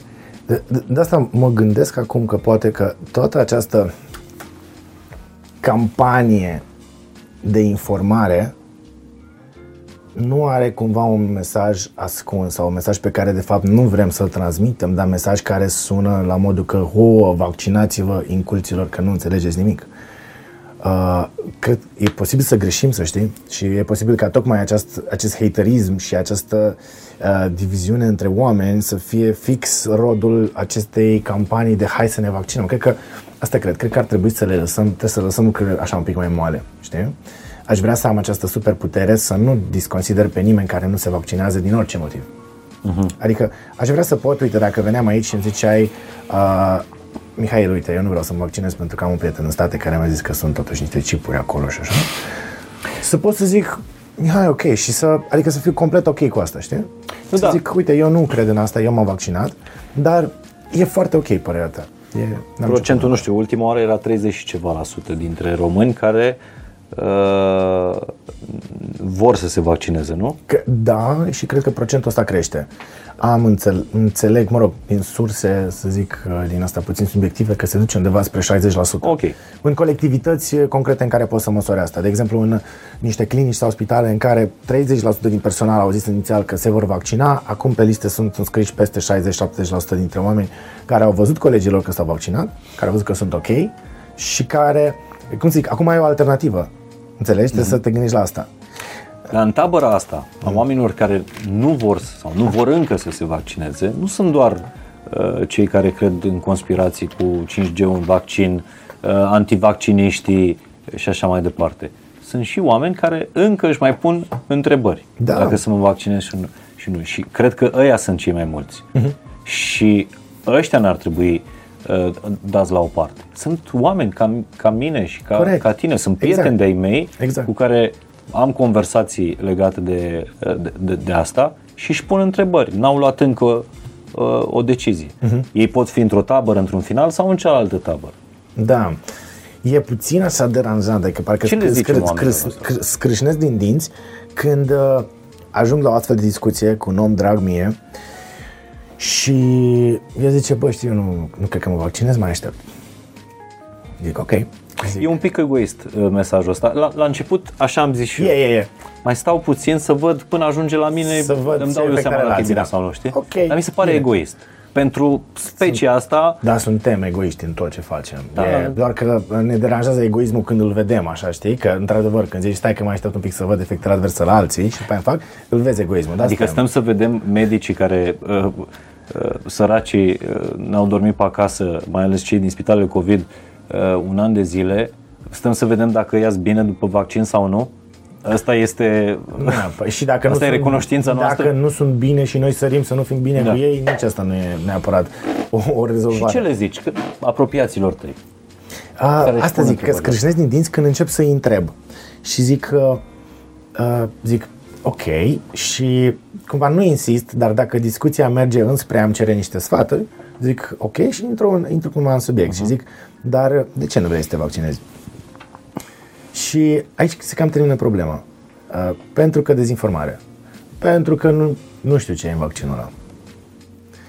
Zic, șef, dar ok, uite, anul ăsta te-a afectat în vreun fel, ai stat pe acasă, ai... S-a schimbat totul. Ai, există un prospect de la vaccin, l-ai citit? Da, nu. Ok. Și de ce altceva? Păi pentru că efecte adverse. Ce efecte adverse? Am zic că le-a amorțit fața pe la unii prin state, da? Zic, ok, dar tu știi cum, uh, știi, știi despre ce boală vorbești? Ai intrat să vezi în populația generală ce prevalență are boala aceasta și dacă în grupul de vaccinați are o prevalență mai mare, că nu are o prevalență mai mare. Uh, e ca și cum, gândește-te că acum dacă vaccinăm toți oamenii Pământului deodată, să presupunem, facem un joc de imaginație, astăzi se vaccinează toată populația Pământului câți oameni o să moară în următoarele 14 zile? Dacă mor un număr la fel de mare de oameni cât au murit și acum 14 zile, fără să fie mhm. vaccinați, înseamnă că suntem în, în statistică, suntem acolo. Dar acum, uite, fiind, gândește, fiind atât de mulți oameni vaccinați, oamenii mai și mor, oamenii mor. E un exit uh, absolut normal. Cum de altfel mi-e de... foarte greu și cred că sunt foarte periculoase știrile de genul uh, o asistentă din sau un asistent din uh, Constanța a murit după ce a făcut vaccinul COVID. Da, Toți exact. au vândut știrea asta cu titlul ăsta. Da. Când de fapt adevărul era că uh, la, dup- după vaccin a făcut un uh, cred că a făcut infarct dacă nu mă înșel, Da, nu mai știu. exact. Dar n-avea nicio Și- legătură Da, e, tu directă trebuie să, cu de, vaccinul. să ai o relație de uh, cauzalitate, trebuie să ai o cauză. Deci un, un lucru pe care îl Mhm. face în medicină, ca să, f- trebuie să ai o relație de cauză, da? nu de consens pur și simplu, sau mă rog, de, uh, de coincidență. Ok? Și cum demonstrezi cauzalitatea asta? Concret la acea asistentă nu ai cum să o demonstrezi. Ok? Adică există o șansă de 0,00001% ca acest infarct să fie provocat de vaccin. Dar când vezi asta într-un studiu, într-un studiu în care ai 20.000 de oameni, cum s-a făcut, vaccinați, 20.000 de oameni nevaccinați și urmărești următoarele 9 luni. Sunt oameni care fac infarct în studiul respectiv. Dar dacă numărul celor care fac o anumită patologie, o anumită manifestare în grupul placebo este egal cu prevalența generală în populație, uh, atunci nu-l consider ca fiind efect secundar al, uh, al vaccinului. Da, apropo de, de decese, a, f- a fost povestea pe care am citit-o pe m, site-urile uh, de încredere. Da. Uh, Deși, pun în paranteză, nu știm cine să mai încredere în ziua de azi. Uh, Cu medicul din Florida. Știi? Uh, Am auzit ceva. Era- A fost un anunț absolut uh, te rupea la suflet al soției lui, medic ginecolog uh, în, în Florida, a murit la două săptămâni după, după vaccin. Uh, făcuse un AVC și m- înțeleg că avea, b- mă rog, foarte puține trombocite. Da. Uh, Avea o patologie cronică. Asta are legătură cu, n- n- nici asta nu are legătură cu vaccinul, cu efectele Nu vaccinului? există, nu, nu există nicio, din nou, în cazul respectiv nu există nicio corespondență, nicio cauză de cauzalitate. Pentru că știu că în cazul ăsta Pfizer a, declan- a declanșat o anchetă. ca E să- normal să declanșezi o anchetă. E fix ce vrei să faci. Faptul că cineva declanșează o anchetă nu înseamnă că e o suspiciune acolo. E foarte important și în special la un astfel de vaccin, ca la orice om care are un, o reacție adversă neplăcută pe care o raportează și merge la, la, la medic, să, să înceapă o anchetă. Să începi să te uiți. Adică anchetă înseamnă că vine un grup de experți, se uită la tine ca, ca la pacient și zic, ok, hai să facem analiza asta, nu avem, o trimitem la Isra- în Israel, facem analiza asta, facem testul ăsta, facem și se uită să vadă dacă există ceva, există vreo diferență. Îți iau uh, fișa de la medicul de familie, restul de analize pe care ai avut înainte și asta înseamnă o anchetă într-un, într-un astfel de caz. E foarte bine că se face o anchetă, nu înseamnă că e ceva că e o, o relație de cauzalitate între cele două. Ea se caută, e foarte bine că se caută. Uh, se vorbește, s-a, s-a vorbit despre 95%, nu? Eficiența Da. uh, vaccinului, ceea ce e mult pentru, Da. pentru un vaccin. În cazul gripei, nu știu, e mai, mai mic, nu? Vaccinul antigripal? Vaccinul antigripal are o eficiență de 55 până la 80% care variază în permanență. Pentru aici- că ai, în cazul gripei ai foarte multe tulpini. Gripa face mutații și mereu e alta, e diferită. Uh, Ce se întâmplă Ce în înseamnă cazul... eficiența vaccinului? Adică ce înseamnă vaccinul uh, anticovid este eficient 95%? Cum se traduce asta? Asta înseamnă că din 20 de oameni vaccinați, unul o să facă COVID. Dacă este expus la COVID. Deci dacă vaccinezi 20 de oameni, sau hai să zicem, ca să păstrăm proporțiile, 95% eficiență, înseamnă că dacă vaccinezi 100 de oameni și le faci cele două doze și după 30 de zile sau la 10 zile după a doua doză îi bagi într-o cameră și pulverizezi COVID peste ei, 5 se vor îmbolnăvi de COVID, dar cei 95% nu o să aibă nimic. Absolut nimic. Niciodată. Nu. Ah, Nici dacă uh, acest virus dezvoltă altă tulpină, pentru că să zic, asta e o altă există- discuție da, despre da, care aici, se vorbește. Bun, aici este din nou, este vorba de logică medicală, ce tu medical, pe baza datelor pe care le ai din alte expertize, uh, le poți deduce și probarea acelor date în realitate. Uh, Ce se întâmplă? Tu când faci, când îți faci vaccin, uh, tu faci niște anticorpi. Și anticorpii ăștia sunt IgM, care sunt anticorpi de infecție acută, care se uh, duc după aceea spre IgG, care sunt anticorpi de memorie. Da? Și ai și niște limfocite T, care sunt, uh, să zic, elemente de imunitate care țin memoria, schițele acestor, uh, acestor anticorpi. Da? Uh, bun. Dar la in- poarta de intrare a unui virus în organism nu stă acest IgM și IgG acolo să aștepte virusul. Acolo există imunoglobuline A, care sunt efectiv im- imunoglobuline de, uh, care stau la poarta de, de intrare, de acces. Dacă v- vaccinăm 100 de oameni și îi punem într-o hală în care pulverizăm SARS-CoV-2 peste ei, ei nu o să facă boală. Nu o să facă boala clinic. Dar o să inhaleze virus. Virusul se va pune pe mucoasele celulelor. Aceste celule sunt noi, ele n-au imunoglobuline, n-au anticorpi acolo. Uh-huh. Și atunci virusul va intra în primele tale celule și va începe o oarecare multiplicare până când aceste celule, aceste imunoglobuline circulante îl sesizează și vin la locul faptei și îl omoară. Virusul are um, boala asta, mă rog, virusul are o perioadă de incubație între 2 și 14 zile, media fiind 7 zile. Probabilitatea cea mai mare este ca tu după vaccin, după ce te-ai vaccinat, ai imunitate, intri în contact cu o persoană pozitivă, să iei virusul și să te vindeci de el în 12 ore, 24 de ore. Ok? Există doar o întrebare care se pune cam așa. Poți în acele, acele 12 ore să dai altcuiva nevaccinat boală? Corect. E o întrebare fără răspuns. Deocamdată. Deocamdată. Uh, răspunsul logic este că nu. De ce? Pentru că totul este uh, cumva cantitativ. Tu ca să dai boala mai departe, hai să zicem revenim, virusul are o inc- perioadă de incubație de aproximativ între 2 și 14 zile, media este de 7 zile. Astăzi, eu, spre exemplu, să zicem că sunt uh, infectat și îți dau COVID, Doamne ferește. Uh, ce suntem astăzi? Să zicem că suntem vineri, da? Ok. Bun. Uh,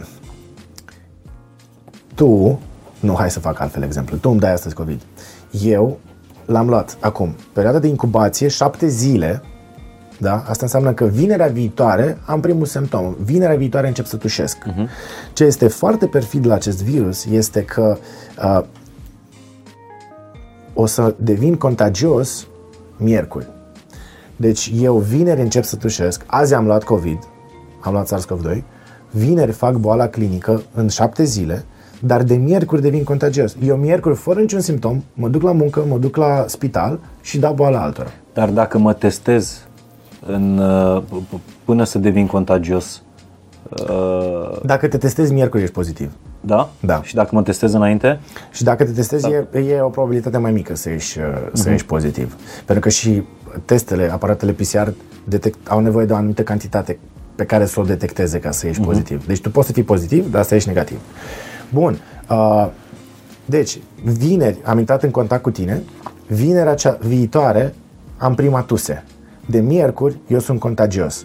Pentru că eu sunt, astăzi am luat virusul, am plecat de aici, dar el de-abia începe să se multiplice, se multiplică exponențial. N-am cantitate suficientă cât să-l dau nimănui.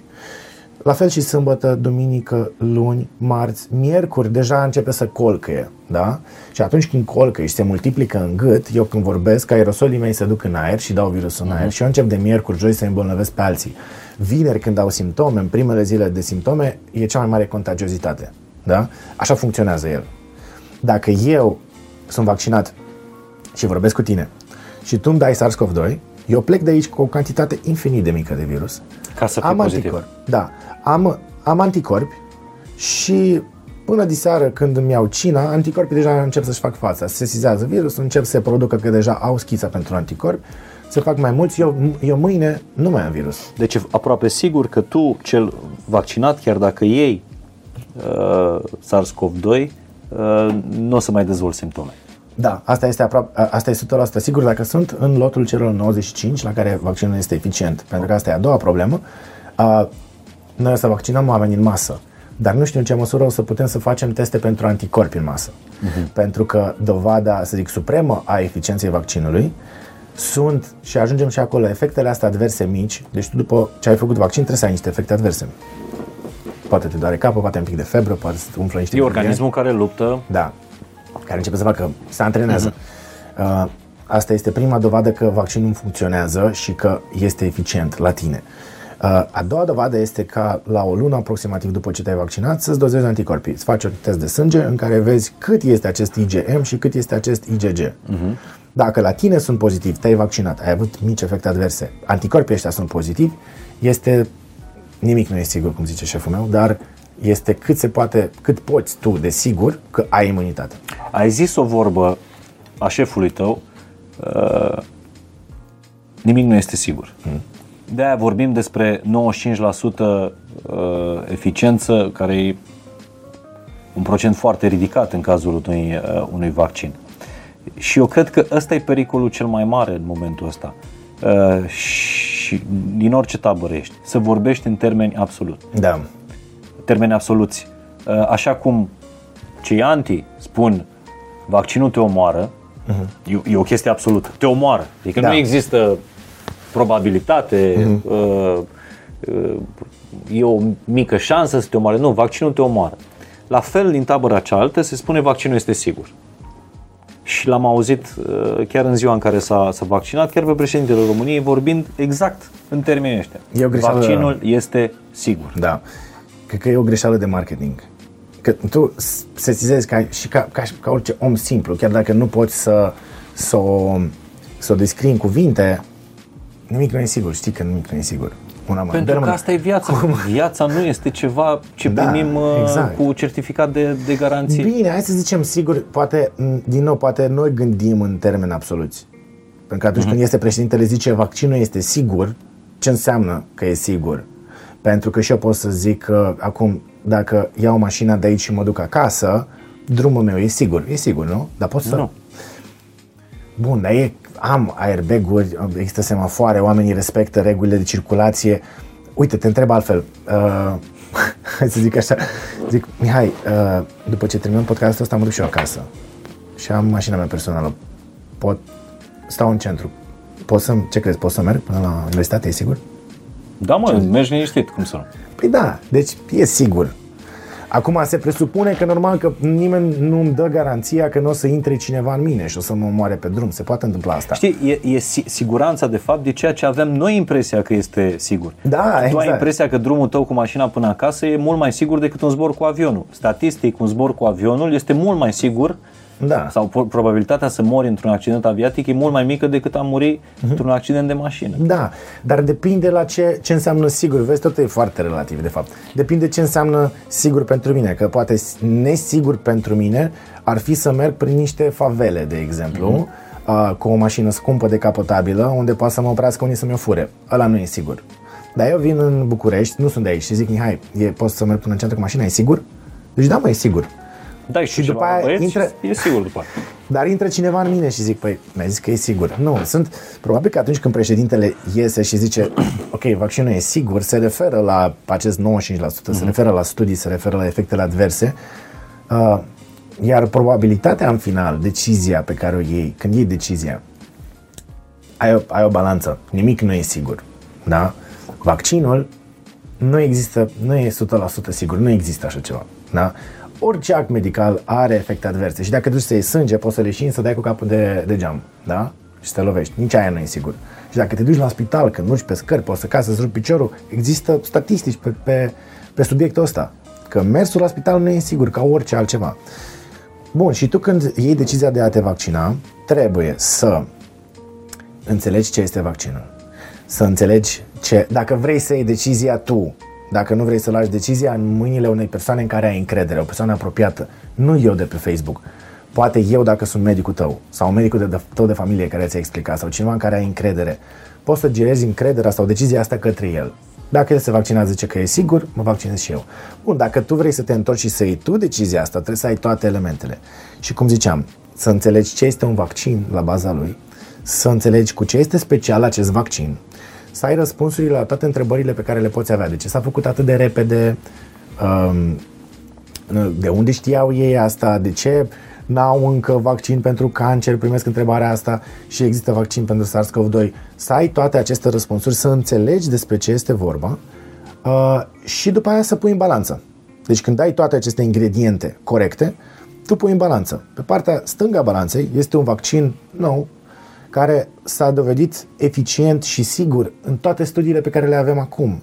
Probabilitatea ca acest vaccin să-ți dea o leucemie sau să-ți dea un cancer peste 10 ani este mult mai mică decât eu să mor în uh, drumul meu spre casă cu mașina. Probabilitatea asta există. Sau uh, e mult mai mică decât, uh, uh, nu știu, să te duci să mănânci junk food în fiecare zi? Asta e altceva, ține de stil de viață și de, Sau și de alegeri. Na, Fumez de 30 de ani, dar nu mă vaccinez pentru că mi-e frică că vaccinul o să mă omoare peste 10 ani? Na, n-aș, la- sunt cumva lucruri, într-adevăr, e, e la fel cum e frica de, uh, tot așa am văzut în serial în care spuneau că oamenilor, de exemplu, le e foarte frică să moară, uh, să moară de foc, să ardă, uh-huh. dar statistic de 100 de ori mai mulți oameni în lume mor înnecați în piscină și nu arși de foc. Cred că la tuturor ne place să mergem în piscină, să facem baie în piscină. Ok, tocmai eu citeam, cred că dimineață, un, un sondaj că în continuare cel mai multe decese sunt în urma uh, uh, atacurilor, uh, uh, cred că AVC-ul, nu? Este AVC-ul sau uh, Da, atac vascular cerebral, Da. da. Accident vascular cerebral. accident va- vascular uh, cerebral. Bun. Uh, Ca să, lasă-mă încă un minut. referitor la siguranță, Da. Deci ai în balanță probabilitatea infinit de mică să existe orice fel de efect advers pe termen lung și ăla să ne înțelegem dacă o să existe, o să existe probabil la unul dintr-un milion de oameni. Ceva de genul să facem acest vaccin care să ne facă pe toți să suferim de cancer în 10 ani este e im- imposibil medical, cât de imposibil se poate, se, se poate să fie. Uh, Pe de altă parte poți să faci COVID, ok? Și la COVID știi că îl faci, îl iei, faci simptome, faci boala, stai cu stres, stai în casă, îl dai la rude, îl dai la bunica, moare bunica din cauza ta. Sau ajungi tu s- în spital, da? te internează pe tine în spital, sau ai acest post-COVID, acest simptom post-COVID care mie, ăsta mi se pare cel mai îngrozitor. Oamenii se plâng post-COVID de depresie, uh, lipsa productivității, stau în casă, uh, uită chestii, acest brain fog. Mi se, adică mi se, pare, mi se pare îngrozitor. M-aș feri cât se poate de mult de a face boala, de a face aceste efecte adverse ale bolii pe termen mm-hmm. lung, în schimbul unui vaccin, care acum este sigur după toate studiile și statisticile. am un prieten care la vreo, la vreo 3, 3 săptămâni, 4,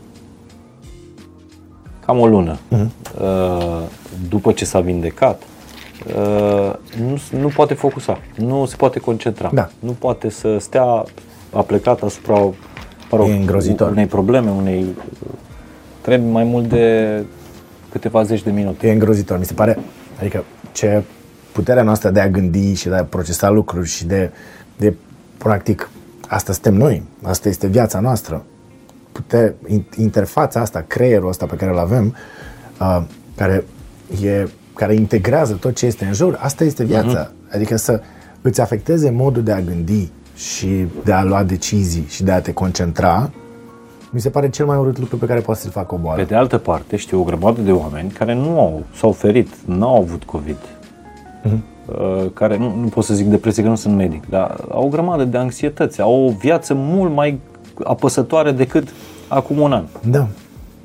Și n-au trecut prin, uh, n-au, n-au trecut prin COVID. Uh, și cumva, cred că soluția asta a vaccinului e, mă rog, nu știu dacă e cea mai bună soluție, dar ce e perfect pe lumea asta, uh, dar este singura găsită să ne treacă puntea asta. Da, uite, am un caz, un uh, coleg de la spital care vorbeam chiar astăzi. Un tip super deștept. Uh, care m-a învățat foarte multe lucruri în timpul rezidențiatului. Uh, dar cumva foarte, foarte analitic, critic analitic și era fix în uh, categoria asta de cumva puțin reticent, știi? Cumva uh, ne, ne programasem, trebuia să ne vaccinăm în aceeași zi. El medic fiind, Da, să da, precizăm chirurg, asta. Da. Și un tip super deștept, super citit. Și cu o zi înainte de vaccinare, uh, cumva avea o reticență, tot punea, avem un grup și tot punea niște întrebări, era, era foarte uh, agitat așa, băi, dar ce faci dacă ai COVID și faci vaccin, ce faci, tot studiat, tot felul de chestii, avea o oarecare nervozitate în a lua decizia uh-huh. concret, pentru că, într-adevăr, tu chiar, chiar și când ești medic, când iei decizia asta, ești om, e decizia ta ca om, tu ești om, bagi o seringă cu o substanță, ce se întâmplă după aia? Același lucru simțim cu toții. Uh, bun, și avea această reticență. Și ce face el? Uh, În, uh, zi- în ziua în care era programat la vaccin, își face un test uh, rapid, antigen. care se pozitivează.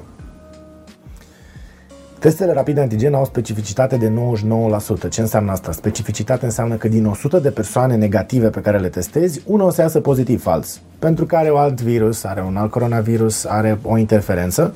Deci din 100 adică de teste... sunt accurate. Sunt, Da. uh, Da, sunt, da, sunt eu, eu am făcut multe. Mhm. Anti, antigen, am făcut și PCR, dar am făcut foarte multe antigen, adică ajunsese la un moment dat să fac din uh, două în două zile. Mhm. Și uh, Da, depinde de teste, dar au o sensibilitate de undeva de 90%, 95%. Ce înseamnă se- sensibilitate 90%? Din 100 de persoane pozitive testate, 90 o să iasă pozitive pe test. 10 pe antigen. Persoane, da, pe antigen. 10 persoane, 10, 5 persoane pozitive vor ieși cu test negativ. Pe de altă parte, toate exemplele uh, pe care le cunosc de oameni care la testele astea rapide au ieșit uh, uh, uh, pozitivi, La PCR la au ieșit- PCR Corect. 100% pozitiv. Exact. Da. Acesta e primul caz pe care îl văd, acest coleg al meu, care Serios? face test antigen, iese pozitiv, nu mi-a arătat, dar mi-a, mi-a povestit că a ieșit ușor pozitiv și a făcut după aia la spital două PCR-uri consecutive negative. Negativ. Da. Dar ce mi-a descris el după aceea este că s-a gândit așa, mamă, deci avea, era așa, avea o dilemă, avea o frică, practic, o, an- o anxietate. Și anxietatea e o frică pe care nu o explici, care nu are o explicație conștientă. Avea o anxietate în a se duce la vaccinare. Și face acest test antigen, iese pozitiv și zice, mamă, mă, e un semn, e omul de ăsta care crede în semne. Ce, mă, de ce e un semn? E un semn că nu trebuie să mă vaccinez. Și asta îmi povestește azi. Și după aia a stat în casă, practic s-a dus și a făcut un PCR, a ieșit negativ și a mai făcut un PCR, a stat două zile în casă închis. Și a stat ca pe ghimbi. Și s-a gândit, băi, am COVID, n-am COVID, ce fac? E dau la nevastă mea, mă duc la părinți, mă duc la spital, mă duc la spital, am COVID. Și după aia și seara, practic seara, după ce a stat toată ziua pe ghimbi, îmi zice, băi, băi, Mișa, mi-am dat seama, băi, nu ăsta era semnul. Semnul e că nu vreau să mai am zile de asta de rahat cum am fost astăzi și trebuie să mă duc să mă vaccinez. Și da, și s-a programat la vaccinare și se vaccinează. Deci asta punem în balanță. Zile de genul ăsta, anxietatea asta și posibilitatea mică, dar existentă, de a face o formă severă, de a avea acest brain fog, de a avea niște consecințe pe termen lung dintr-o boală urâtă și asumarea unui risc prin vaccinare. Mă uităm la comentariile, eh, poza pe care a postat-o de la vaccinare uh, Claus Iohannis. Uh, foarte mulți întrebau, dar de ce mai purtați mască dacă vă vaccinați?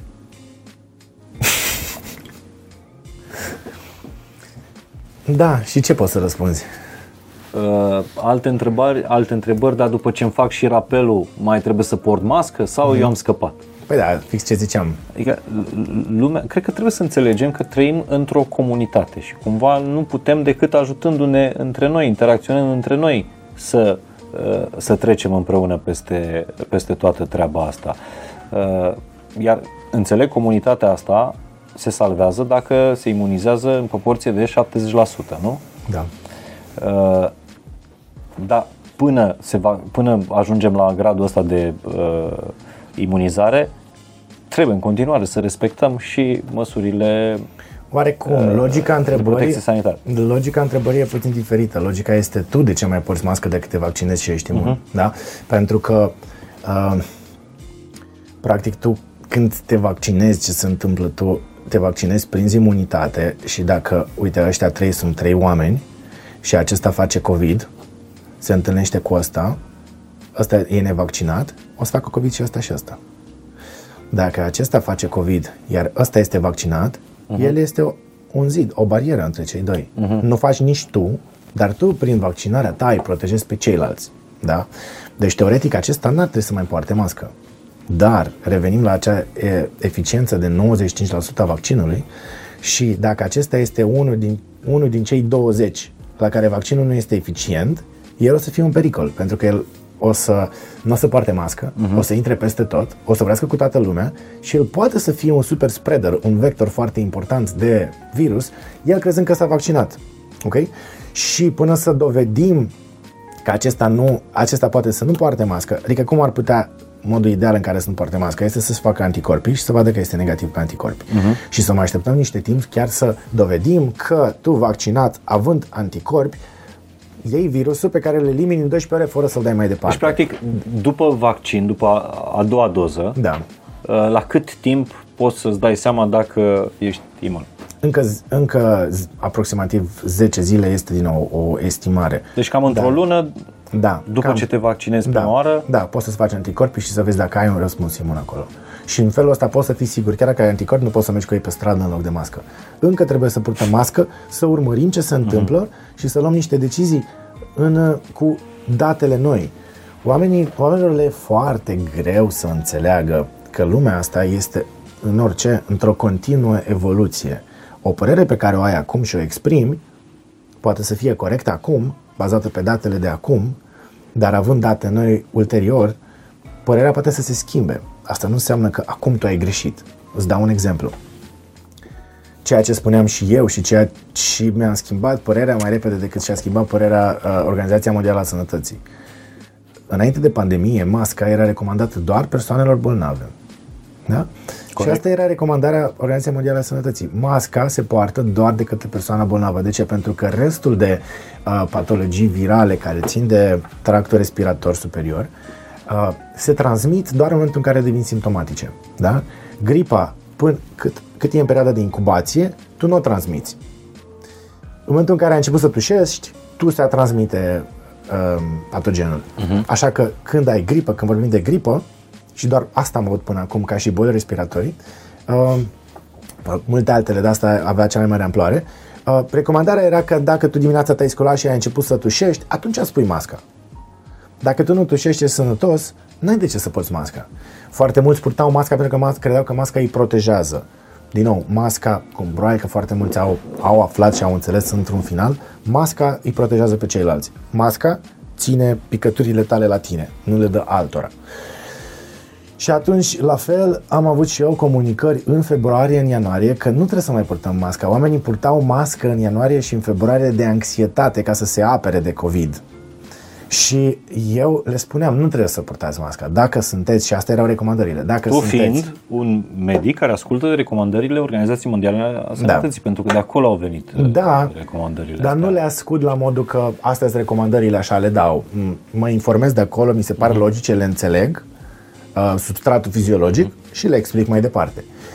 După care, oamenii de știință au aflat prin aprilie-mai că există asimptomatici care transmit și că există acest uh, stadiu de presimptomatic.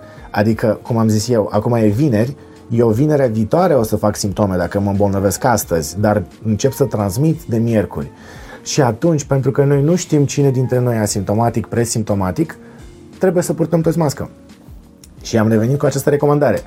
La fel cum și Organizația Mondială și-a schimbat recomandarea și a zis, ok, toată lumea în spații aglomerate sau în contact cu alți oameni poartă mască. Uh, nu-ți echipă câți au comentat, a, doctore, schimb părerea, dar noi ce să mai credem, dar noi ce să mai... Uh, e, o, ev- e o evoluție de, Și, de într-adevăr, informații. comunicările astea uh, cumva antagonice sau care se băteau cap în cap uh, la câteva, la câteva săptămâni și astea au dus la dărâmarea asta uh, a, a încrederii. Dar e foarte Dar ciudat. care e alternativa? cumva. Dacă nu, avem ai. încredere în, în, în, med, încredere în medicină, în ce să ai încredere? E o întrebare la care evident că nu aștept răspuns din partea unui, uh, unui medic și uh, e, e retorică. În ce să ai? Când Dar vrei nu, să te faci nu le-aș bine. lua atât de unitar. În ce adică să te- ai poți încredere? să ai încredere în tine, poți să ai încredere în Dumnezeu, poți să ai încredere în... Da, mie nu mi se pare că uh, una se bate în cap, în cap cu, cu cealaltă. Adică încrederea bate, în tine nu. față de Da. încrederea în medici. În- Păi nu, nu se bat cap în cap. Uh, trebuie luat, luate la, la oaltă, dar da, în primul rând trebuie să ne uităm, cred că în oglindă și să ne întrebăm dacă suntem în stare cu informațiile de bază pe care le avem și cu educația pe care noi o avem, să discernem material medical și informații medicale astfel încât să luăm singuri decizii pentru noi. Dacă poți să faci asta, dacă poți să începi să citești tratate de medicină, să citești tratate de anatomie, de fiziologie, să vezi cum funcționează corpul uman, să intri să citești articole, chiar dacă ți-e puțin mai greu, sunt convins, sunt foarte mulți oameni care fac asta. Să intri și să le înțelegi, atunci cred că poți să începi să iei decizii tu pentru tine, decizii medicale. În momentul în care te uiți în oglindă și îți spui sincer că nu poți să faci asta, pentru că nu înțelegi ce scrie într-o lucrare științifică, trebuie să găsești pe cineva în care să ai încredere. Tu ai cont Ce- de TikTok? Am un cod de, de TikTok pe care mă uit pe TikTok-uri, nu, adică mă uitam înainte, nu mai mă uit. Trebuie să stai mai mult pe TikTok. Trebuie să postezi pe TikTok. Ok. Uh,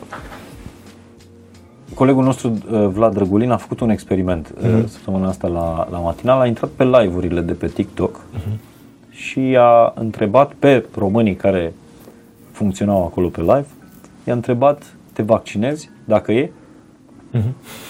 Nu vrei să știi ce răspunsuri a primit. Din 10 oameni, cu mai mult sau mai puțini uh, urmăritori, uh, din 10, doar unul a zis că se vaccinează, uh, restul, uh, mă rog, unii au răspuns că nu, alții, Doamne ferește, alții nu, că nu vreau să uh, fac mutații, uh, tot felul de, de răspunsuri.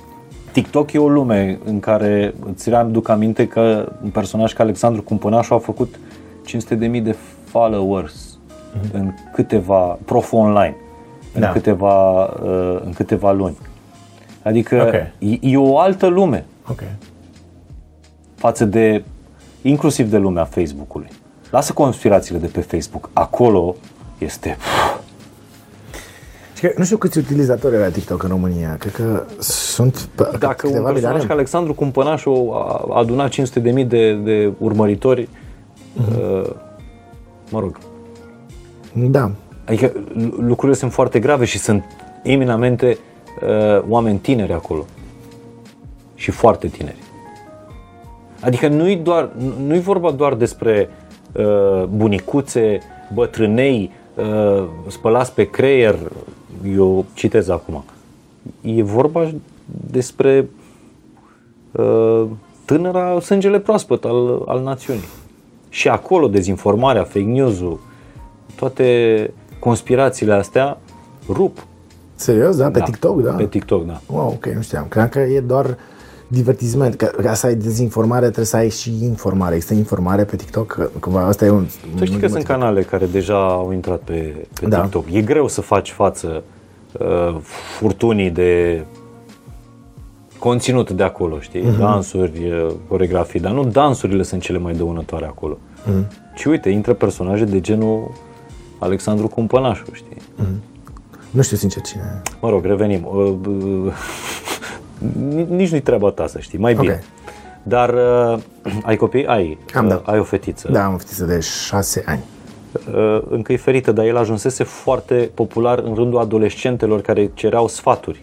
Ok. E, Deci să înțeleg că e un personaj negativ. da, e un personaj negaționist, adică Ok. la genul nu ascultați profesorii, uh, mergeți și, uh, mă rog, faceți-vă legea voastră, nu stați la orele online și așa mai departe, știi? Oh, ok. Pe lângă avansurile pe care le făcea unor uh, adolescente de acolo. Adică te doare, te doare mintea. Da, este foarte... Dar și oamenilor de acolo trebuie să le vorbească cineva despre, despre lucrurile astea.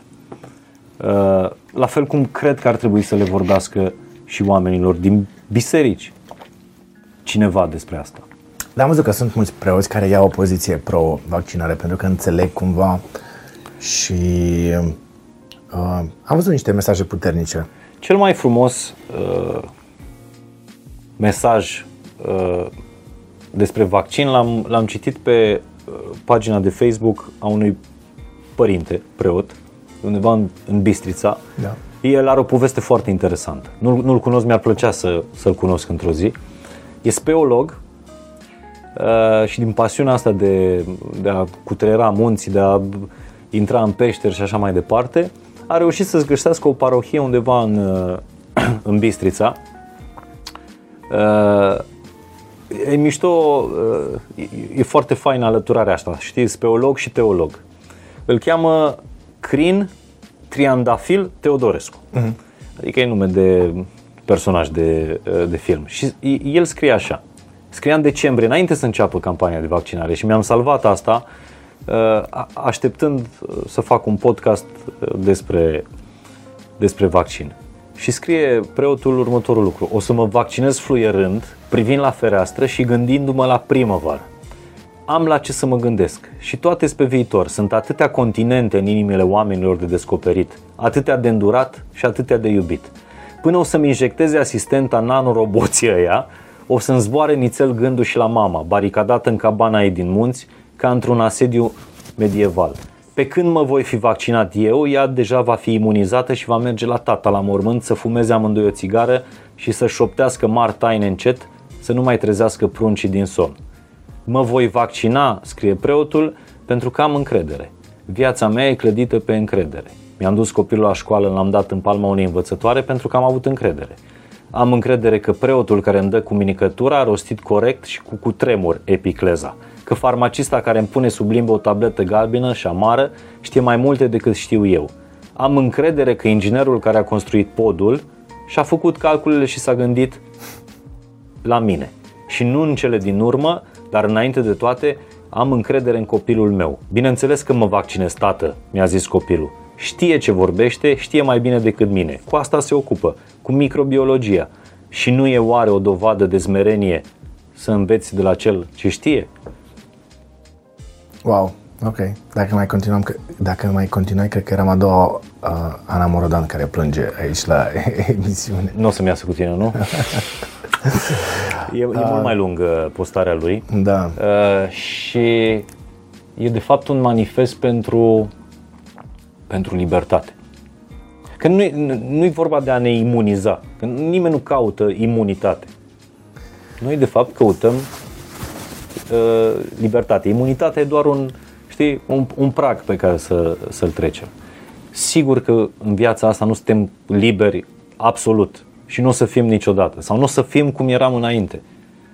Dar știi, treaba asta de a se putea duce maică ta la mormântul tatălui, de a putea să te duci să îți iei lumea în cap, să, să de fapt să te întorci la sensul tău ca om, să fii călător pe pământul ăsta, să, da. să fii social cu oamenii și așa mai departe. Da, și pe lângă asta, toate celelalte aspecte în care noi în timp am învățat să avem încredere în oameni. Corect? Când treci podul ăla, nu? Da. Și asta e mai, eu știu ce a pus el în podul ăla. Să ai încredere în copiii tăi dacă spun ceva. Adică, wow, mi se pare fermecător, formidabil uh, Fiul lui chiar, chiar uh, studiază uh, microbiologia da. și a povestit uh, despre asta și chiar a avut uh, spune el în articol că a, a avut o discuție cu el și cum, adică cum ar fi să îl jignești pe un om care a citit atât de multe da. în, în viața lui, tu care faci cu totul și cu totul altceva. Asta m-a, m-a învățat, sau ne-a învățat profa mea de biologie în uh, clasa a șaptea, a opta. Uh, Macovei, doamna Macovei o cheamă, uh-huh. care ne povestea, pardon, era 8 era a 9 eram în liceu, în Gheorghe Lazar. Și ne tot povestea ne, tot felul de povești din viața ei și o profesoară care m-a inspirat foarte mult uh, în liceu. Și ne zicea o chestie, ne zicea, știți copii, eu sunt destul de fraieră. Eu am încredere în oameni. Eu am încredere în toți. Eu am încredere că ăla nu mă păcălește așa și mi-am luat țepe. Am avut încredere în una și am dat și ea nu mi-a mai dat înapoi. Am avut din nou încredere. Dar vreau să vă spun că încrederea asta mă face foarte fericită. Pentru că nu stau închisă să, să-mi fie frică că la vrea rău, la vrea rău, la mă manipulează. Nu, eu am încredere. Și plec de acasă fluierând și zâmbesc cu oamenilor și iubesc pentru că am încredere în ei că sunt buni. Este un mod de abordare, să ai, să ai încredere, dar poți să ai și credința asta că oamenii sunt buni și eu am, eu am credința că oamenii în esență sunt buni. Ok, există conspirații, există oameni care, nu știu, profită de pe urma acestei pandemii. Există, uh, există oameni înrăiți, există oameni care văd un moment și îți pot face rău, dar în esență oamenii sunt buni și asta e un fel tot așa, un fel de încredere oarbă pe care cum trebuie să o ai ca să fii liniștit. Oamenii sunt buni chiar dacă își văd interesul, știi? Adică ne facem treaba, îmi văd interesul meu, dar și eu cred în esența asta uh, neapărat de, de bunătate, dar să ne ajutăm unii pe alții, că așa Da? Da, Eu sau am care- interesul să-ți fac ție bine pentru că o să mi se întoarcă de la tine un alt bine. Da, ok. Și dincolo de asta, mă, mă întreabă mulți, dar de unde știi tu că virusul ăsta n-a fost fabricat în Wuhan? Sau de unde, uh, de unde știi tu că vaccinul ăla e bun? Ai fost tu acolo să verifici? N-am fost. Uh, scuze, n-am fost, nu știu, uh, dar am încredere că oamenii ăia vor să facă un bine. Adică am încredere că cercetătorii aia chiar își fac meseria ca să facă bine într-un final. Uh-huh. Și că într-un final tot cumva merge spre bine, binele învinge cumva. Am încredere asta. E un fel de clișeu. Eu cred că, întrebându-mă, m-ai întrebat la începutul podcastului și am zis că o să-ți uh, răspund dacă mă vaccinez uh-huh. uh, sau nu. Nu mi-am dorit niciodată să fac public lucrul ăsta, pentru că, repet, eu nu cred că eu sunt cel care ar trebui să, să influențeze lumea în, în zona asta, dar, dar îți spun care este uh, raționamentul meu. Uh, e vorba exact despre asta. Cred că dacă n- nu m-aș vaccina, neîncrederea asta în lumea medicinei, în uh, toți cei care au lucrat uh, și au studiat atâția ani, neîncrederea asta mi-ar face mult mai mult rău decât îmi poate face vaccinul. Din toate studiile pe care le-am citit, din toți oamenii cu care am vorbit, din tot ce mi-ai uh, spus tu, răul pe care mi-l poate vac- face vaccinul este mult, mult mai, mai mic, mai neînsemnat decât răul în care aș putea să trăiesc, neîncrederea asta pe care uh, aș avea-o în, uh, în oameni. Și plus, nelibertatea asta. Adică vreau da. să Da. mă întorc la, nu, la neapărat, nu neapărat la ce era înainte, dar vreau să mă întorc într-o societate în care lumea nu poartă mască, în care putem să ieșim, să stăm, să bem, să ne ținem, uh, ne ținem în brațe. Da.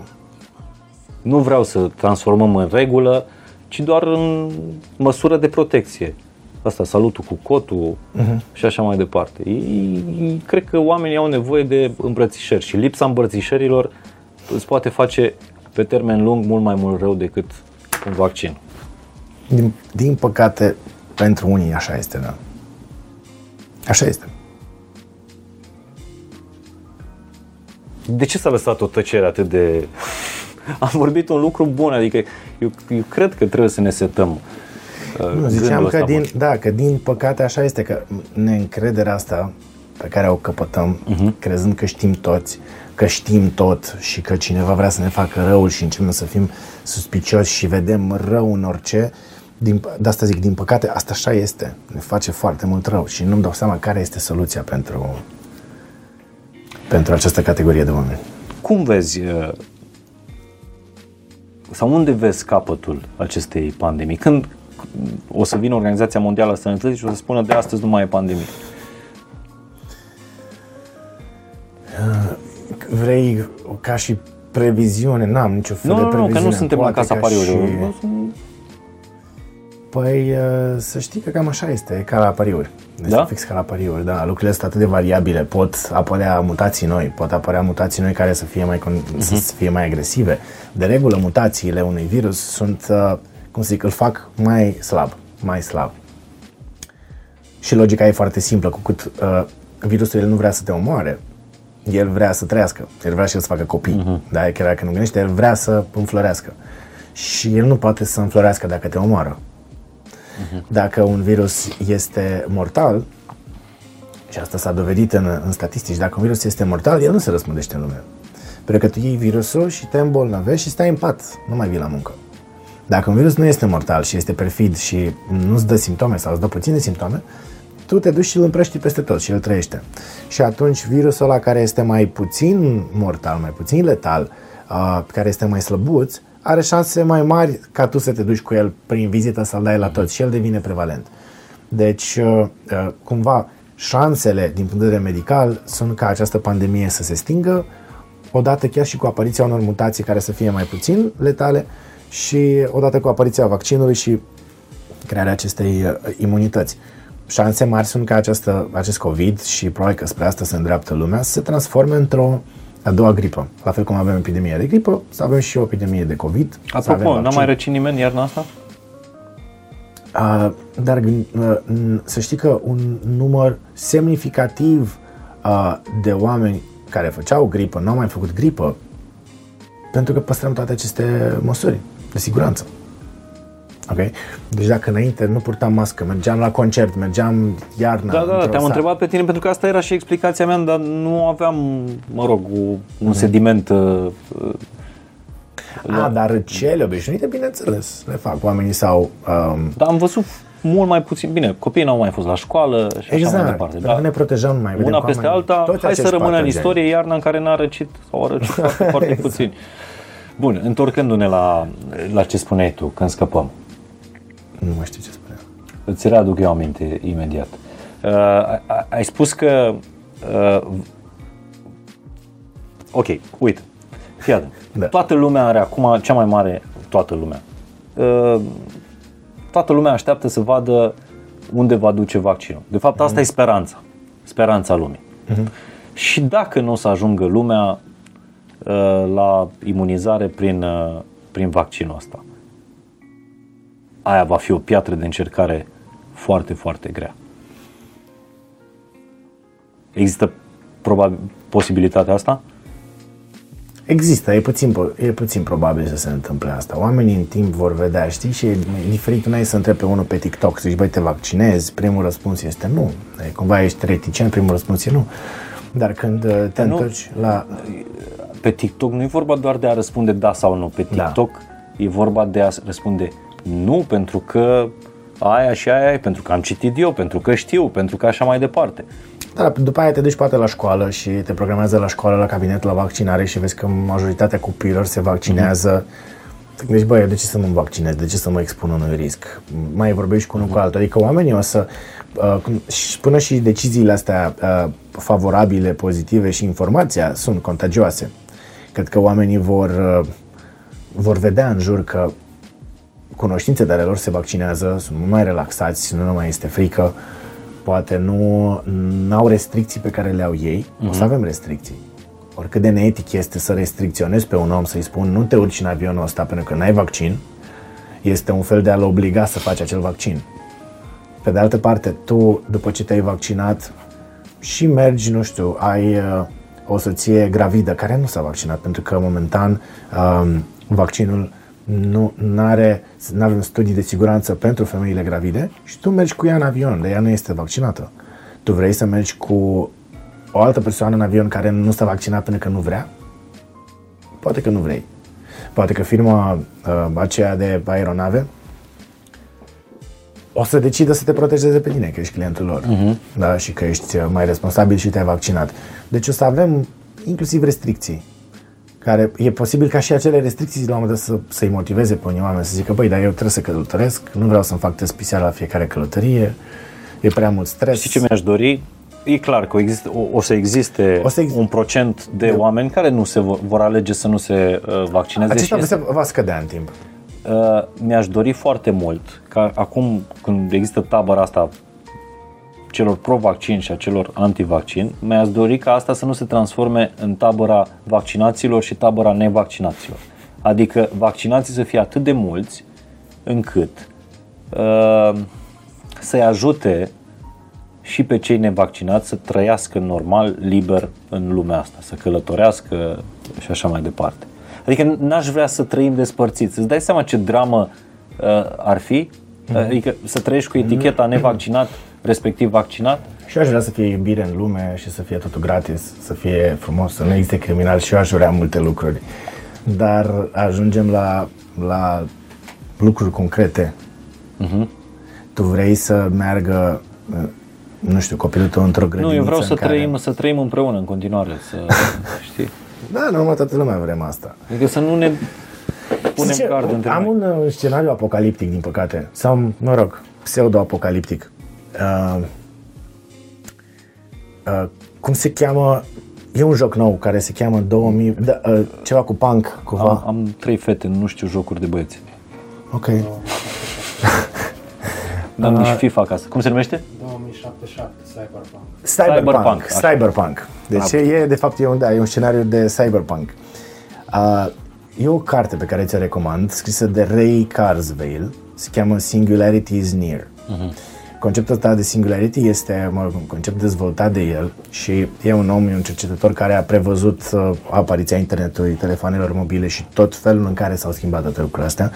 Previziuni pe care a făcut foarte mulți bani, pentru că el a, efectiv a văzut lucrurile astea, este un geniu. Ceea ce descrie în Singularity se va întâmpla în anul 2045, aici o să fie picul. Ce se întâmplă? Toată tehnologia se dezvoltă, se descriu conceptul foarte, foarte pe scurt, toată tehnologia se dezvoltă exponențial. Și puterea că telefonului pe care o ai astăzi o să fie de două ori mai mare mâine. Uh-huh. Și atunci creșterea este așa. O să fie de 4 ori mai mare, de 16 ori mai mare. Și cu cât trece un an în plus, cu atât efectul, amploarea pe care dezvoltarea tehnologică o are, o să fie din ce în ce mai abruptă, o să fie din ce în ce mai puternică, o să fie din ce în ce mai greu să ții pasul. O să existe și diferențe de acces la această tehnologie, pentru că tehnologia te face mai puternic și te va face din ce în ce mai puternic. Uh, Există acest uh, program, se cheamă Neuralink, făcut de Elon Musk, care e deja realitate, implantat în creier, în, în porci. Tu poți să dai coma- comenzi porcilor și porcii, porcii pot comunica cumva printr-o tehnologie implantată în creierul lor. Asta nu e science fiction, asta o să fie aici în 10 ani. În 10 ani tu o să poți, asta e, asta e un concept descris în Singularity, că pe scurt, în 2045, oamenii se vor despărți concret în două tabere foarte mari.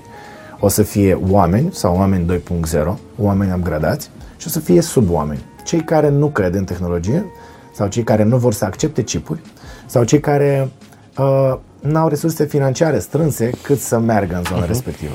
O să fie oamenii noi, așa cum suntem noi acum, sau care n- pur și simplu nu vor să meargă. în- Adică poate să fie și o alegere.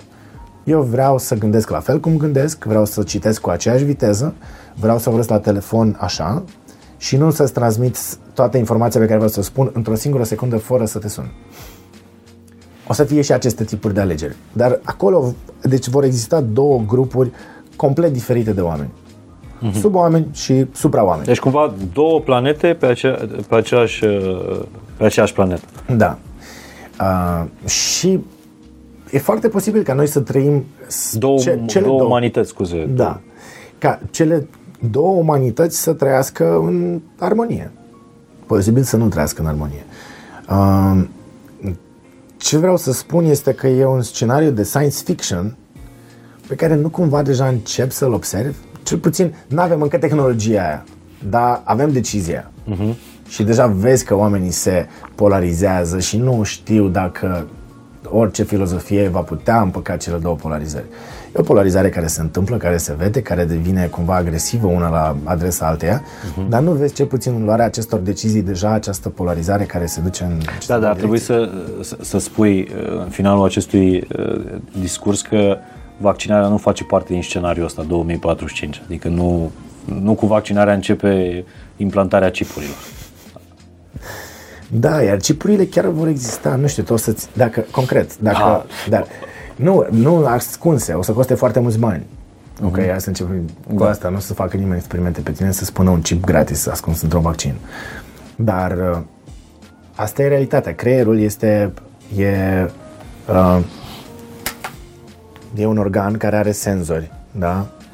Și tu ai simțuri care îți duc informația din afară în creier. Uh-huh. Da? Ai, o- ai o interfață. Interfața asta este foarte primitivă. Gândește-te c- cât de încet noi citim, de fapt. Cât de încet scriem. Când scrii un mesaj, uh, viteza de tipărire pe claviatură, în medie, e undeva la 30-40 de cuvinte pe, pe minut.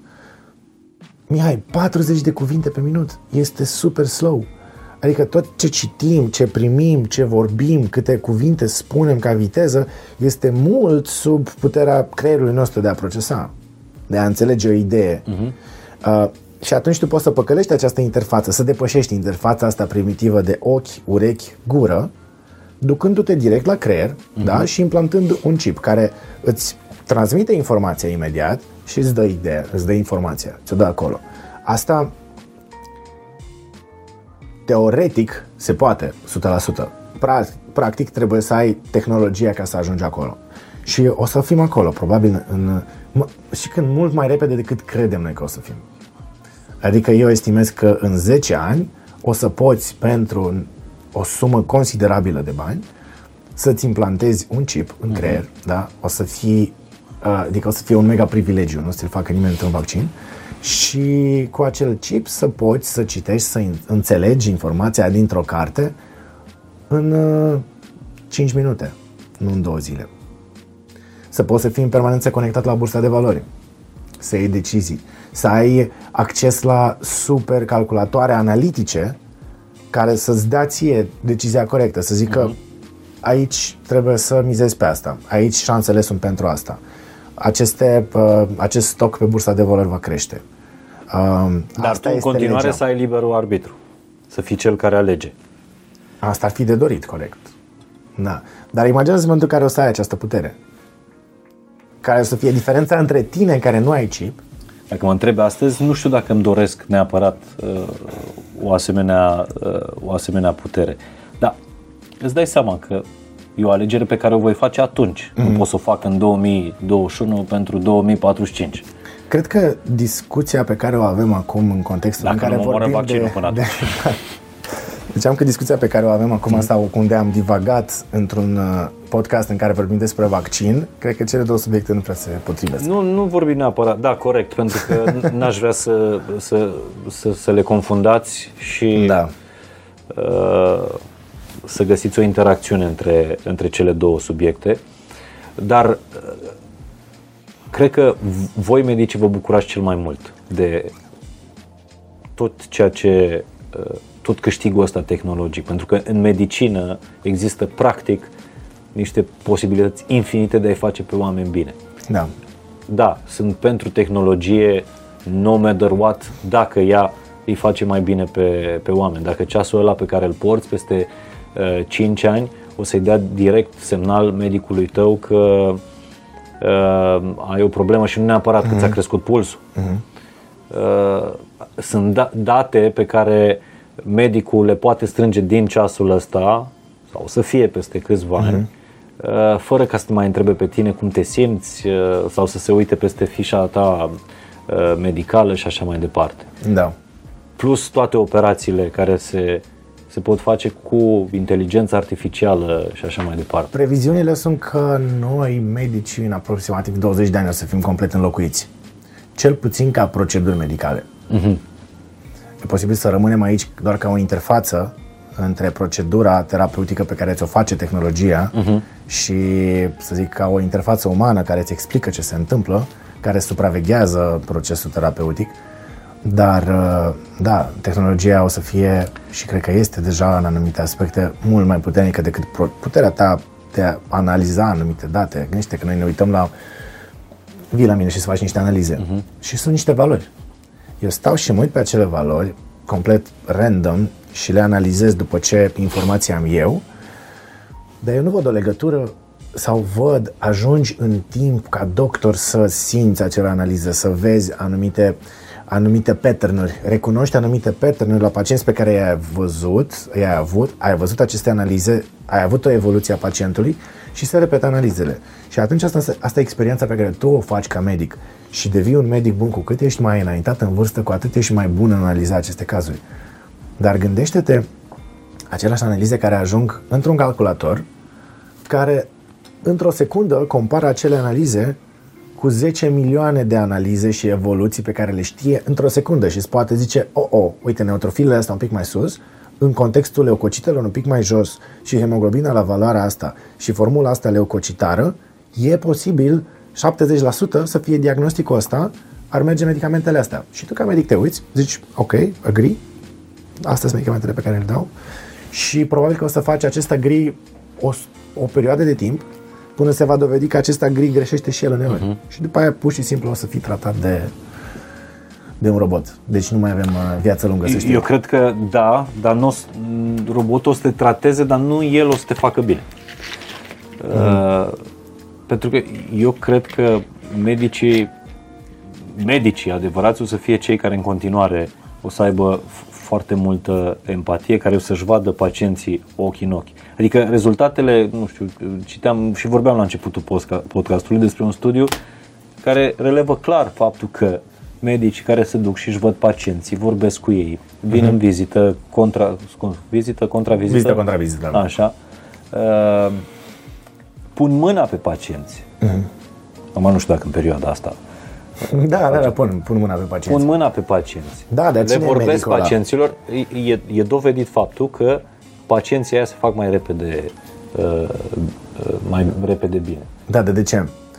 Pentru că tu ești cel care îl faci bine. Tu ești cel care ia decizia. Tu, tu ca pacient ești ca un copil în mâinile unui părinte care poate să te facă bine sau nu, tu nu știi ce face. E exact aceeași situație. Când ești mic și ai 5 ani și te uiți în sus la mama, mama e soarele tău. Ea zice să faci așa, așa e corect Ai să încredere faci. oarbă. Ai încredere da. oarbă, 100%. La fel și ca pacient, nu știi ce se întâmplă cu tine, ai încredere oarbă în medic și așa e bine, te lași pe mâna lui. El este autoritatea supremă, el este cât ești internat în spital, e mama ta, da? Și pentru că el ia decizia, el te tratează, el e autoritatea da, care te face bine. Și mama ta poate să nu te bage în seamă o săptămână cât ești în spital și nu e ok. Dar mama ta poate să vină la tine la pat, să zică noapte bună, somn ușor, să te acopere și te simți bine ca copil, te simți bine ca pacient. Dar când te va trata calculatorul complet și îți va da analiza, diagnosticul, urmărirea, îți va spune ce să faci, o să zică la ce podcast să te uiți în funcție de starea ta. O să zică la ce film pe Netflix să te uiți. O să zică, a, ok, uite, vine ora 10 seara, simt că ești un pic tulburat, ai așa un puls, ai așa o aură energetică, uh, trebuie să asculti muzica asta. O să-ți compun un cântec de leagăn pe loc. O să-ți compună un cântec pe leagăn pentru tine special, exact, care e fix cântecul tău, care te face cel mai bine. Când le ai pe toate astea, cine o să fie medic? Asta mă întreb. Pentru că, da, se spune că medicul o să fie interfața, o să fie omul ăla blând care stă la pat, dar omul ăla blând are sens acum la pat cu tot ce face el. Da, dar eu cred că pentru a câștiga încrederea în roboți, trebuie mai întâi să ne recâștigăm încrederea între noi, între, între oameni. Noi nu avem încredere între noi, în, în oameni, dar mite în, în roboți. Da, dar să nu generalizăm. Cred că sunt oameni care au încredere în oameni, sunt oameni care nu au încredere în oameni. De asta revin la acest scenariu. Singularity, ține minte, 2045. Ne vedem atunci. Ne vedem, da. Sunt curios de, de ce tabără o să fie. Sunt, sunt, sunt curios. Nu, nu, nu, dar nu, eu nu vreau să... Uh, nu vreau să mă văd într-o tabără sau în altă tabără. Nu o să ai, nu o să ai, uh, nu o să ai încotro. Zici? Da. Imaginează-ți o lume, din nou, nu e un subiect pe care să-l discuți într-o emisiune despre vaccinare. Imaginează-ți o lume în care o firmă scoate la uh, vânzare un chip pe care ți-l implantezi și devii de 100 de ori mai deștept, nu dormi, faci de 100 de ori mai multe lucruri, știi tot. E pe piață. Trebuie să alegi. Dar oare o fi bine să știi tot? Tu alegi. Tu alegi, dar asta în Fericiți cei săraci cu Duhul. Da. Glumesc. Mihail, eu nu fac griji pentru tine pentru că uh, tu spui, deși eu nu cred că o să dispară medicii, tu spui că s-ar putea să nu mai ai uh, o pâine de mâncat în, uh, în, în medicină peste 10-15 ani. Sau va trebui, da, să migrăm în niște state, să zic, subdezvoltate, unde tehnologia nu a ajuns încă și atunci o să fim niște înlocuitori de roboți pentru un moment. E- e- Ești un tip care poate să facă uh, multe lucruri. Adică faptul că te-ai dat halatul jos, ți-ai pus tricoul alb și ai făcut o grămadă de vloguri în care ai explicat cu răbdare și cu blândețe, dar și cu autoritatea unui medic, o grămadă de lucruri despre care se aberează în, uh, în spațiu virtual și nu doar în cel uh, virtual, asta pe tine te face un om care se poate adapta. Și eu cred că uh, marea calitate a speciei umane, adaptabilitatea, asta n-ar trebui să o pierdem. Și să nu uităm că nu ne face o pandemie pe noi ca specie, că nu o să ne facă uh, un vaccin. Ne adaptăm. Exact.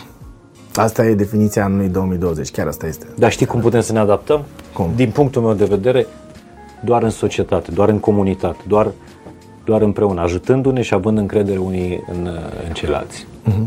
Eu în tine ca medic, tu în mine ca uh, host al acestui podcast, că nu te fac de râs. mulțumesc. Mulțumim, fain. Chiar a fost foarte faină conversația asta. Și mie mi-a plăcut. Uh, spe- iar dacă o să ne luăm comentarii de, de hate, eu mai Da. mult, pentru că am zis că o să mă vaccinez, dar e o decizie pentru mine și nu încerc să influențez pe nimeni. Mhm. Eu doar încerc, am încercat, invitându pe tine, să pun, să pun întrebări Mhm. la care mi-am răspuns mie sau să le răspund celor care question everything. Da, ok, uite, dacă eu o să încerc, ce, ce- de, de ce mi-am dat seama în acest po- podcast vorbind cu tine, este că poate am fost prea agresiv, cu toate că am evitat să fiu cu oamenii care uh, nu, nu vor să înțeleagă și care, cum ziceam, uh-huh. se antagonizează în direcția asta și îmi propun ca începând de astăzi cumva să-i iubesc mai mult. Dacă o să avem hater pe acest podcast, o să intru eu personal, pe YouTube îl postăm, nu? Da, pe YouTube. Și pe YouTube și, pe Spotify și o să pe... le spun la fiecare în parte cât de mult îi iubesc, sincer.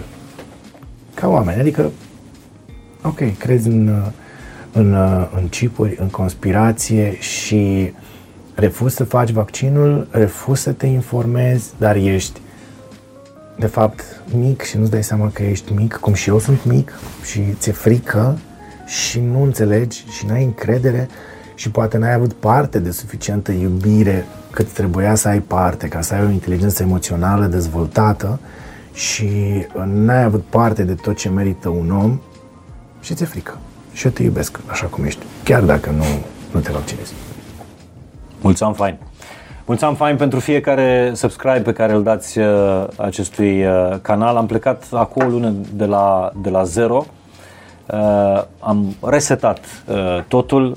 N-am vrut să-l pun pe un canal cu foarte mulți abonați uh, și mulțumesc mult de tot că uh, de la zi, uh, de la, zi la zi creștem. Uh, Dacă v-a plăcut, dați-l mai departe. Uh, n- Nu vreau să fiu uh, absolut și să zic șeruiți adevărul. Doamne ferește. Habar n-avem dacă suntem sau nu deținătorii adevărului, dar nu cred că asta e important.